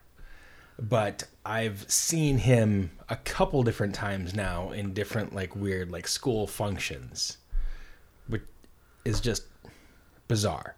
But even more bizarre is I've seen so the same friend of my daughter's his I believe this is right. So my daughter's friend's father his ex-wife has a son who's a black metal kid. So the same time I saw the singer from The Cry, I saw this black metal kid wearing a Bathory t-shirt and a bullet belt Uh-huh. at this church in the middle of church. Gresham. Yeah, shit. So one eye was looking at this Bathory kid where I'm like, what the like this is like fucking like a church in Gresham. Like who's this Yeah. Bathory kid? Like it's so weird. And I'm like, oh shit, that's that guy I saw a few weeks ago. Like that's definitely the singer from The Cry over here. Like, uh, but then I saw like my daughter's friend's father, like hugging the Bathory kid with the bullet belt. And I'm like, what is going on here? And meanwhile, there's somebody you don't know saying like, "Is that the fucking basis for Agalloch Well, right. in a fucking Well- church in Gresham?" the part I ha- the part I didn't get to is the next time I saw the Bathory kid, he was wearing an Agalloch shirt. okay, nice, fucking amazing. But if he made any connections, it was not made apparent to me. Yeah. Which happens a lot now, which is it's weird to me. Um, I do get recognized quite a bit, but in the last like five to six years, I literally have people like standing in front of me with Agalloch shirts and they have no idea. Oh yeah. I worked with that woman at uh, the Hawthorne Palace. That uh, when I told her that I knew you, she was like kind of starstruck. And there was that young adult book that I gave you. Yeah, uh, Rotters. Yeah, yeah, yeah. Yeah. That talks about uh, Agalloch in the book. And She was like, I feel like that's where she found out about Agalloch through that book somehow. But yeah, she was she was pretty starstruck when like I told her I, I knew you basically. It was it was it was interesting. It Yeah. was- I know him sort of. I mean, we've hung out a bunch and been to Romania together, and you know. I, I mean, I kind of know the guy, sort Mm. of. Used to work with a different one of them, you know. So, um, Cap this off. Cap this off. yeah, I'm gonna play something. Do it. This isn't on my list, but You have a list. I see. I felt totally unprepared for this encounter. You just told me on Monday we were making this happen. I felt like Oh, I so should it's have done my more fault. homework. I see how it is. No. I'm not. I'm just saying. I'm I'm building in excuses for not having a apt playlist together. Well, this is. I'm not sure what song I'm going to play.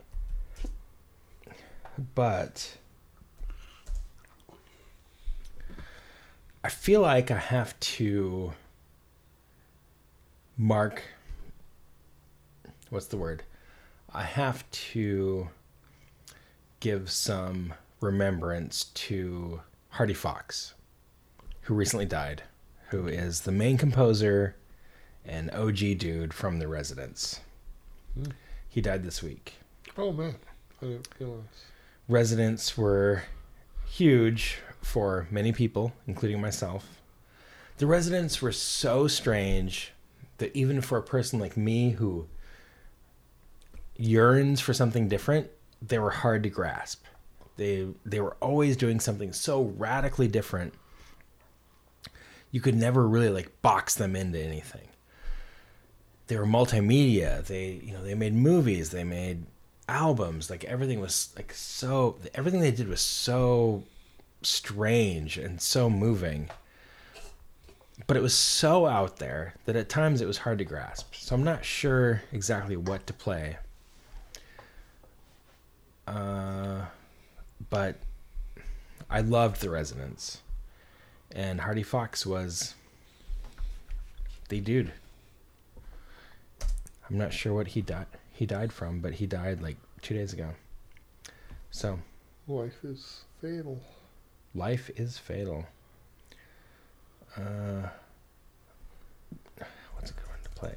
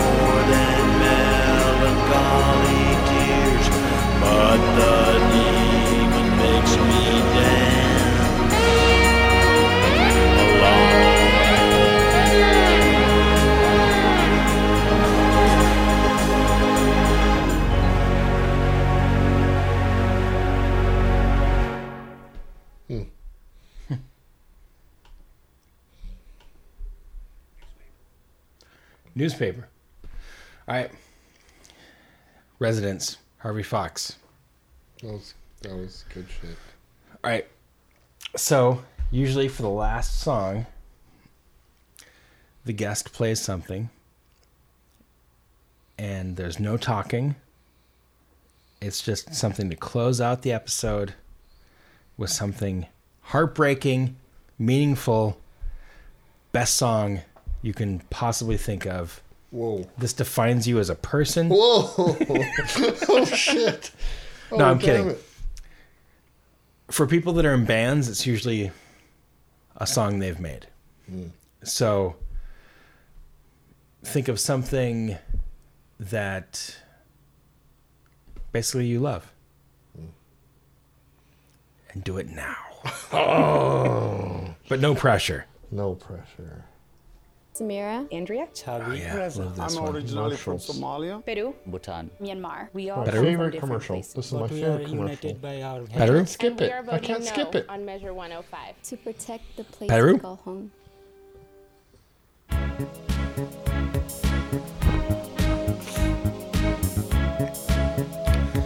So the song defines you as a person, defines your personality. Yeah, I feel like there's a lot of shock in our current political climate of wow, racism, wow, misogyny, and while Wow, I xenophobia. share, I share the horror that these things exist. Like they're not a shock to me. To me, like when I was at a very young age, I realized the darkness of the world and who's in control of it. And it's almost it's almost sometimes insulting for people to think like to express outrage at like this stuff is just being exposed to them. Like you didn't realize that the bad guys are in control. Like they're, they're at like- no time were the good guys in control. It's like so many minorities are like, oh, white people are finally understanding. yeah yeah exactly So I feel like everybody knows this song. No pun intended. But I I don't know like I know the song. Everybody knows. But I I want to say like Leonard Cohen. It is. It is. And uh, there was like uh It's funny. There's this kind of like uh, cross reference for me where this was featured in a movie that had Christian Slater in it, like Radio Free or something about a pirate radio station. Oh, um Yeah, I've seen that, I think. Yeah, and they- they had the Leonard Cohen version on it. And so as a teenager, I bought the soundtrack. Like, I gotta have that song. And when I bought the soundtrack, it was a Concrete Blonde cover of this song on the soundtrack, even though that's not the song that was in the movie. But I had a kind of satellite appreciation of Concrete Blonde, but hearing Concrete Blonde's version of this song like got me more into Concrete Blonde.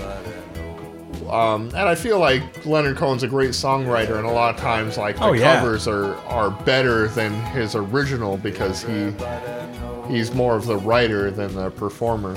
Yeah, I can see that. I'm not super familiar with his work, but everybody knows this song, I think. Yeah, the lyrics to the song are just. He gets a little bit into like jealousy towards somewhere in the song, but just as far as like. Everybody knows the system is fucked, and we're all just pretending that it's not. We're all like watching our like Netflix and going through our lives, but we all know the system is corrupt. People are getting fucked over. Yeah. And like the good guys lost, basically. And it's just like every time somebody expresses like outrage and that whole like pushback against millennials, like that's my kind of pushback against millennials. Like, like there's this like unearned like shock about every little minor like like injustice like no the whole world is fucking rotten like right. like you don't have the right to express outrage that your fucking milk isn't sourced correctly like the whole shit is fucked like i don't know. Yeah. and that kind of defines me as a person like from a very young age like there wasn't this concept of like making the world better.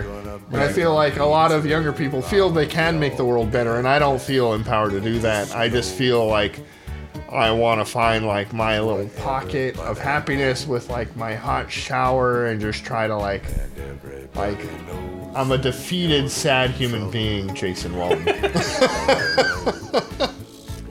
But I I think that kind of feeds into what I was saying earlier about my fascination with cultural movements made by three punk kids in their garage. Yeah.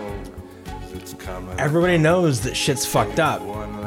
And everybody knows that people are powerless. But really, miraculous things can happen when three people that have like a mind for art and a mind for something creating something beautiful They touched people. They made something beautiful. What changed though? Besides mean, comfort that's- that's- for their like-minded individuals.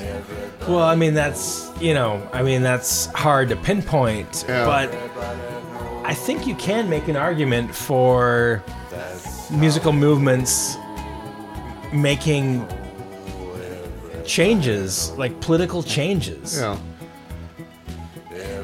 I mean, maybe not permanently, and maybe not like large scale, but I think it's easy to argue that that bands like Nirvana they changed the political opinions of of that generation. I or at least or at least I agree, but what not, they're aware of. Not nearly as fast or quickly, or not nearly on the scope that I would need. Like the changes are so minuscule that Well- it's so depressing to me. So what do you need though? I need fucking um. I need equality and justice. And justice for all. It's so far away. It's so far away. Like it's not even close. No, it's impossible. I mean, I would say it's impossible. Oh. There's this, uh, you know, I'm a huge Bob Marley fan, as you know, and then there's the Peter Tosh quotient, and there's like I the- love Peter Tosh. there's the Peter Tosh versus Bob Marley like philosophy kind of a thing, and it's just like, and Bob Marley was a little more rough on the edges than he's portrayed, um, in this like kind of retro like looking back, but uh, like there's the um, Peter Tosh line of uh, everybody's um crying out for peace but Mhm. there can be no peace until there's justice and it's like justice has been such a far cry from any reality in the world that it's just like calling out for peace when there is no equality when there is no justice? Is this kind of bastardization of what peace should really be? And it's just like Grocery tax again that's like my rant against religion too like oh, you should like to tax your um, acquiesce to all these things because there's this afterlife there's this reward in the fucking afterlife. Like everybody should have their reward in this life and Right. until everybody can have their reward in this life like there's no like conscious that like there's no like morality into having peace. Like nobody should be at peace. Nobody should be at peace right now. Nobody should be happy and at one with themselves. Nobody should think like oh i'm with the god energy right now.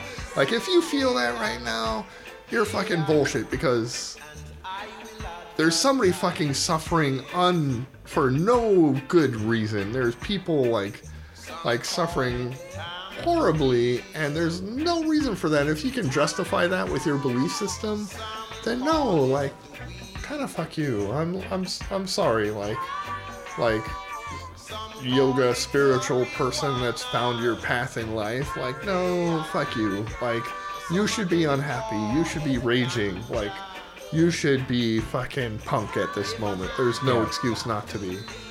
So it sounds like you line yourself more, way more with punk than I would assume. Yes.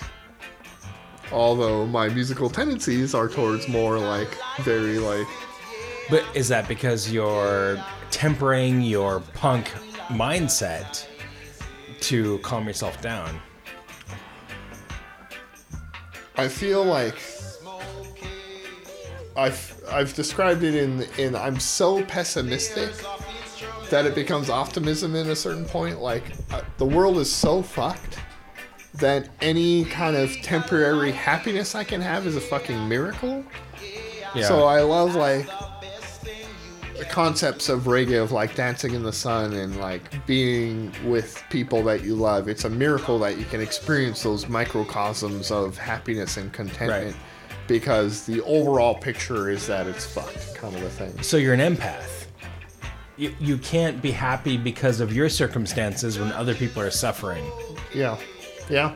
I've always drawn. I've always been drawn to that, like Johnny Cash song, "The Man in Black." Like I always wear black because of, like, I'll stop wearing black when there's somebody in the world that isn't suffering, kind of a mm-hmm. thing.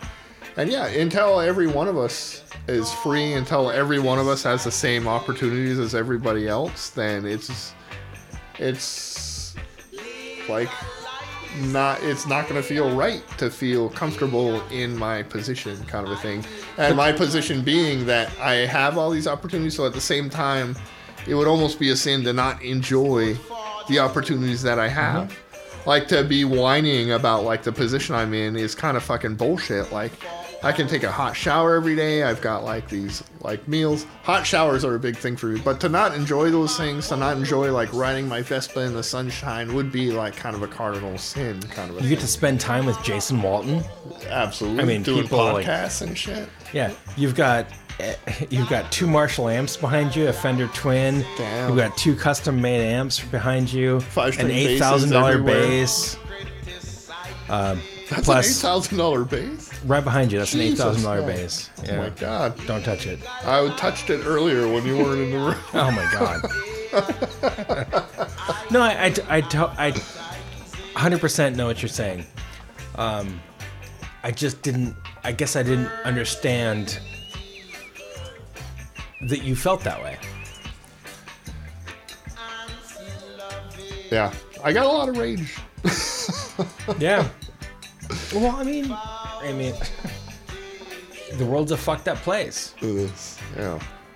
It definitely is. So, do you feel like that's a, like a okay? So reggae and Hawaii, like, do you feel like I'm not sure how to say this exactly, but you're from Hawaii.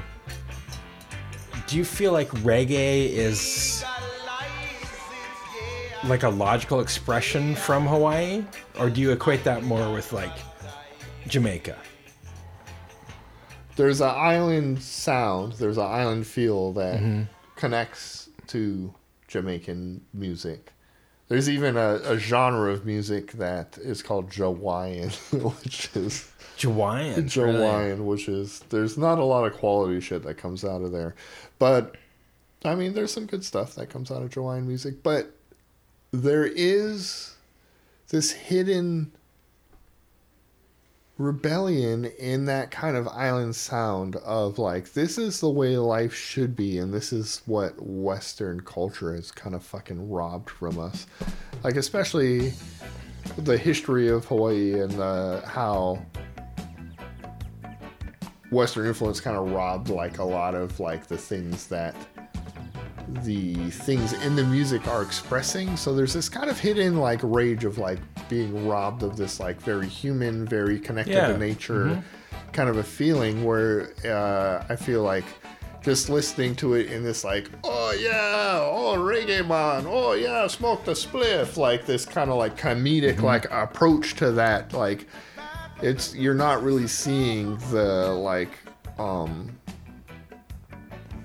full commitment to that kind of like no i realize that that's where the value of life is and i realize simultaneously that that's constantly being trod on and fucking destroyed but i'm holding on to every instance of beauty that i can grab onto and there's Mhm. like rage in there it's just expressed through this kind of like you know like lilting reggae beat kind of a thing but like the rage is just like not as apparent but the rage is still very much there even in like hawaiian like easy listening like kind of Yeah, yeah. music Yeah, I get that.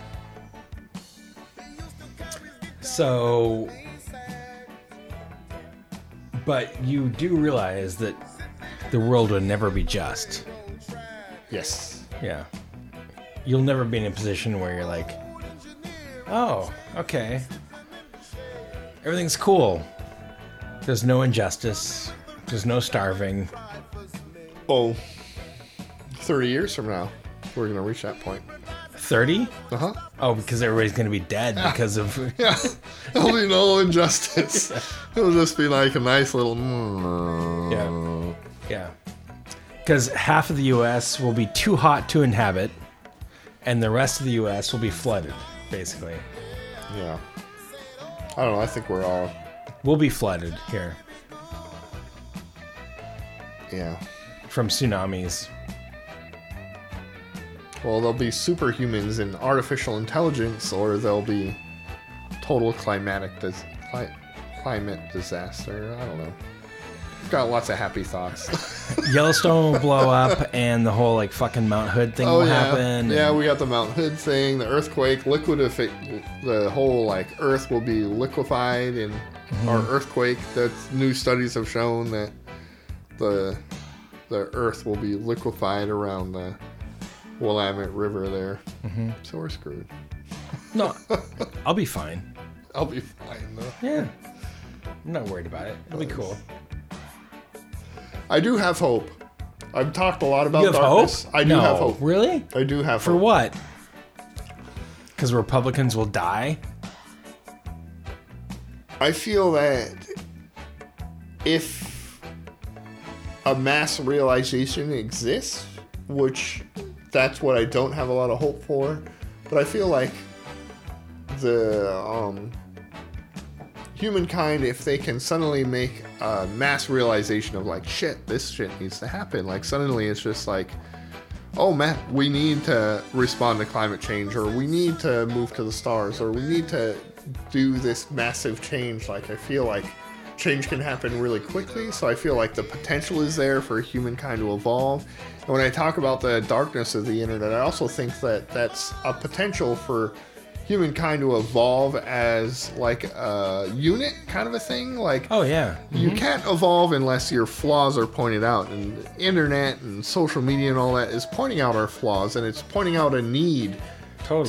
to become something better and so i feel like humankind as a species is at a point now where it's being forced to become something better or to die out so Mhm. i feel like there's potential to become something better and that is a possibility and I hope for that, but I'm almost scared to hope for it because like I don't want the heartbreak of hoping for it and then it not coming to fruition. Yeah. But there is a background of like I hope we can become something better as a species. Yeah, that makes sense. But Chances are slim. I mean, the good thing for you and I is, you know, we'll be out of it or soon out of it before any of this shit happens. Yeah. It's just gonna be my poor kids that have to deal with these fucking assholes that are denying climate change Yeah. and denying rights to Well, women and people that don't live in this country. At the same time, like it's good that you do have kids because otherwise we'd be leaving it up to all the Trump kids or whatever. Right. Like your kids are the battle for the future. No, my kids will change the world. Oh. I'm, I'm sure of it. Especially Ellery. She'll fucking change the world. I hope so. No, she think- will. She will. If anybody's gonna do it, it's gonna be Ellery. Ellery. More so than Ione even. Yeah, Ellery's fucking. She's just like, you know, knife to the throat. Like, I don't give a shit what you say. This is what's right. This is what's gonna happen. Fuck you. Yeah. Yeah. Shut up, you old man. What's blowing my mind is that I am an old mind man. Like the as as liberal and as forward thinking as I think I am. Yeah. Tiffany does this a lot for me. She's like 10 years younger than me, but she also thinks of things in a vastly different way than me. And uh, to be confronted with my own ego as far as thinking that I've reached a point where I was like evolved and had like a set way of thinking that was like the most evolved. Like I am the liberal. I am the model of what it should mean Right. to be a liberal human being, and then to ha- be in a romantic relationship with somebody who shows me these inherently flawed, like basic parts of my thinking that are just like kind of nuclear bombs going off inside of my own brain. Like the fact that somebody else can do that in me, like to think of what like somebody like Ellery will be able to provide for the world as far as like oh no like let's strip all this shit down and start start over again Yeah, and that's what that's what it feels like. You know, like Ellery's like it feels like she doesn't have any nostalgia or any like connection. She's just like, yeah, burn it all. Burn it. Burn it. Yeah. All you fuckers, this is fucking bullshit. There's a huge part of me that just wishes that somebody like Ellery would come in and just be like, you know what? The concept of like your countries, your fucking cultures, like all this, like this is failing. Yeah. Like this is fucking bullshit. We're all the same. Not the same. That's the wrong way to put it. But just like we're we're all people on this earth. Like let's all be great to each other.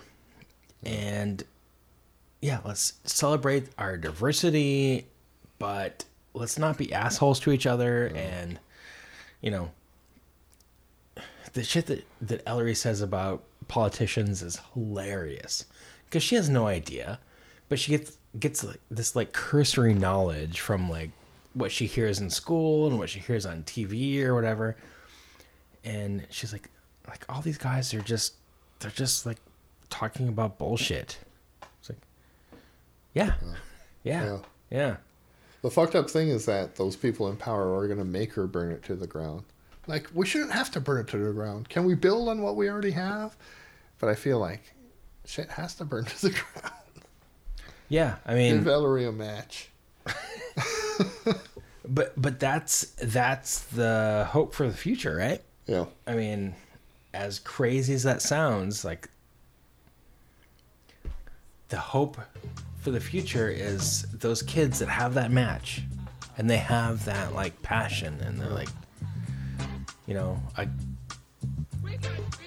it feels like I get what you were trying to do in the past, but no, it's not working. I can sit here for decades and try to figure out how to correct what you've done, but I've got this match.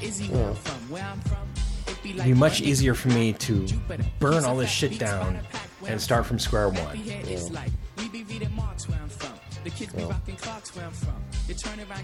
I don't know. I need my hot showers and Netflix while it all burns down. I'm an old man. It's all about the hot showers. I love hot showers, man. It blows my mind. I feel Why? like Why a hot shower? I feel there's something about the concept of modern plumbing and having the ability to turn a knob. And you know, I have the removable shower head and everything.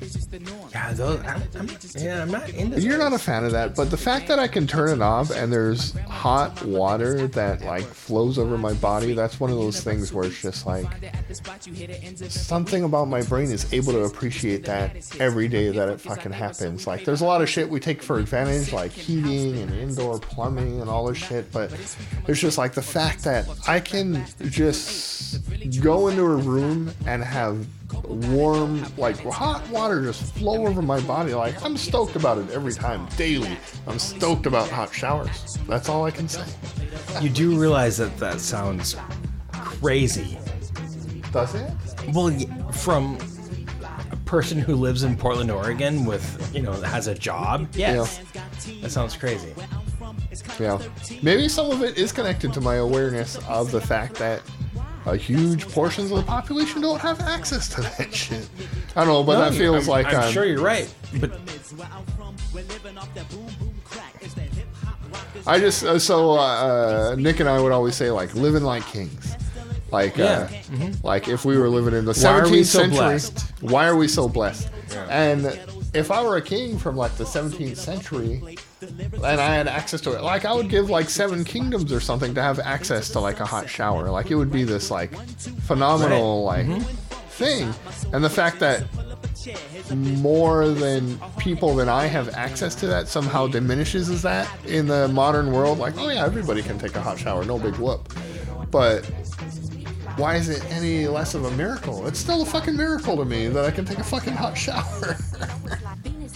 Yeah, I mean, and you're right, but at the same time, like you could say the same thing about like, oh shit, I don't have polio. Yeah. You know. Yeah. Like, oh my god, like, no polio. Like, high five. Which is one of my most amazing concert experiences. Getting polio? I was really into Israel Vibration. And I had only that heard them. great. This is before music videos and internet and all that. And then they like played in concert and went with my buddy uh, Jason. And uh, they come out on stage. And the two members of Israel Vibration, I had no idea met in uh, uh, in uh, they had the crutches and everything. They met in like a place for people who were suffering from polio. And so they experienced partial paralysis and they came out singing on crutches and everything, but they had not advertised it on any of their albums or anything like that. I'm like, holy shit. Like, I am really stoned right now and I don't know what's going on. Speaking of stoned, I have to pee really bad. Do it.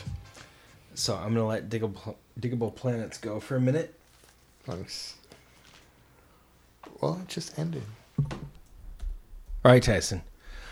Go so hippie to close us out here. Wait, wait. Okay, hold on. Before you pl- before you press, ha, before you press play. Yes. Last song of the night. Usually, no talking. We just let it let it go. No talking afterwards. Oh. So, this is our last hurrah of our friendship. Last hurrah of the friendship. Yeah, right now. Okay. Can We're I done. preempt the song by talking about it before the song starts? Yes, All because there's no talking during or after. So, Well, we talked a lot about rage and darkness and pessimism. Yes. I feel like I talked a lot about that.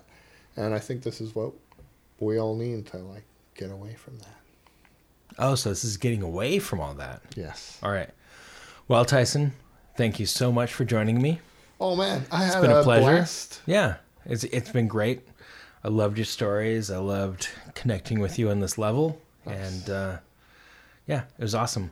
Let's do it again sometime. Definitely. Okay. I would enjoy it even without being recorded and broadcasted, but that made an interesting aspect to like know that my words are being recorded for all time. Next podcast, we won't record it. The unrecorded podcast. Yeah, it'd be great. Nice. Yes. All right, take Thank it away, you. Tyson. All right, I'm taking it away. My name is Samira. Andrea. Love this one. I'm originally from Somalia. Peru. Bhutan. Myanmar. We all come from different places. But we are united by our values. And we are voting no on Measure 105. To protect the place we call home.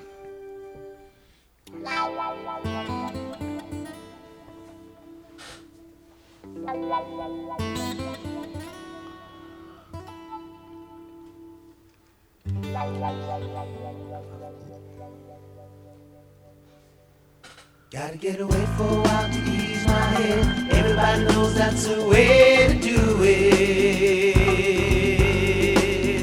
Gotta get away for a while to ease my head. Everybody knows that's the way to do it.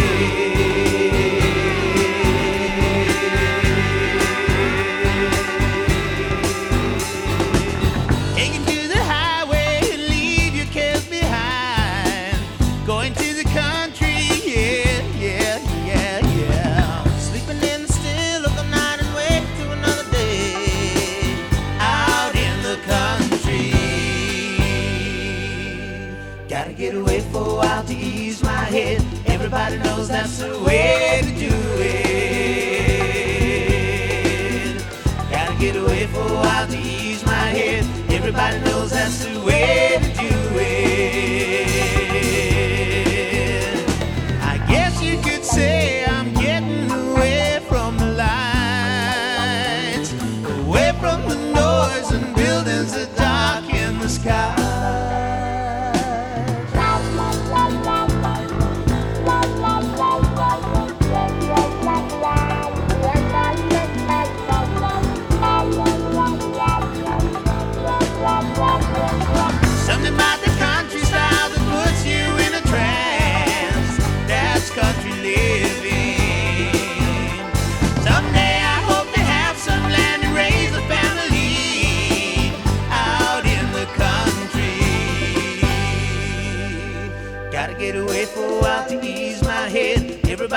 that's the way to do it. Gotta get away for a while to ease my head. Everybody knows that's the way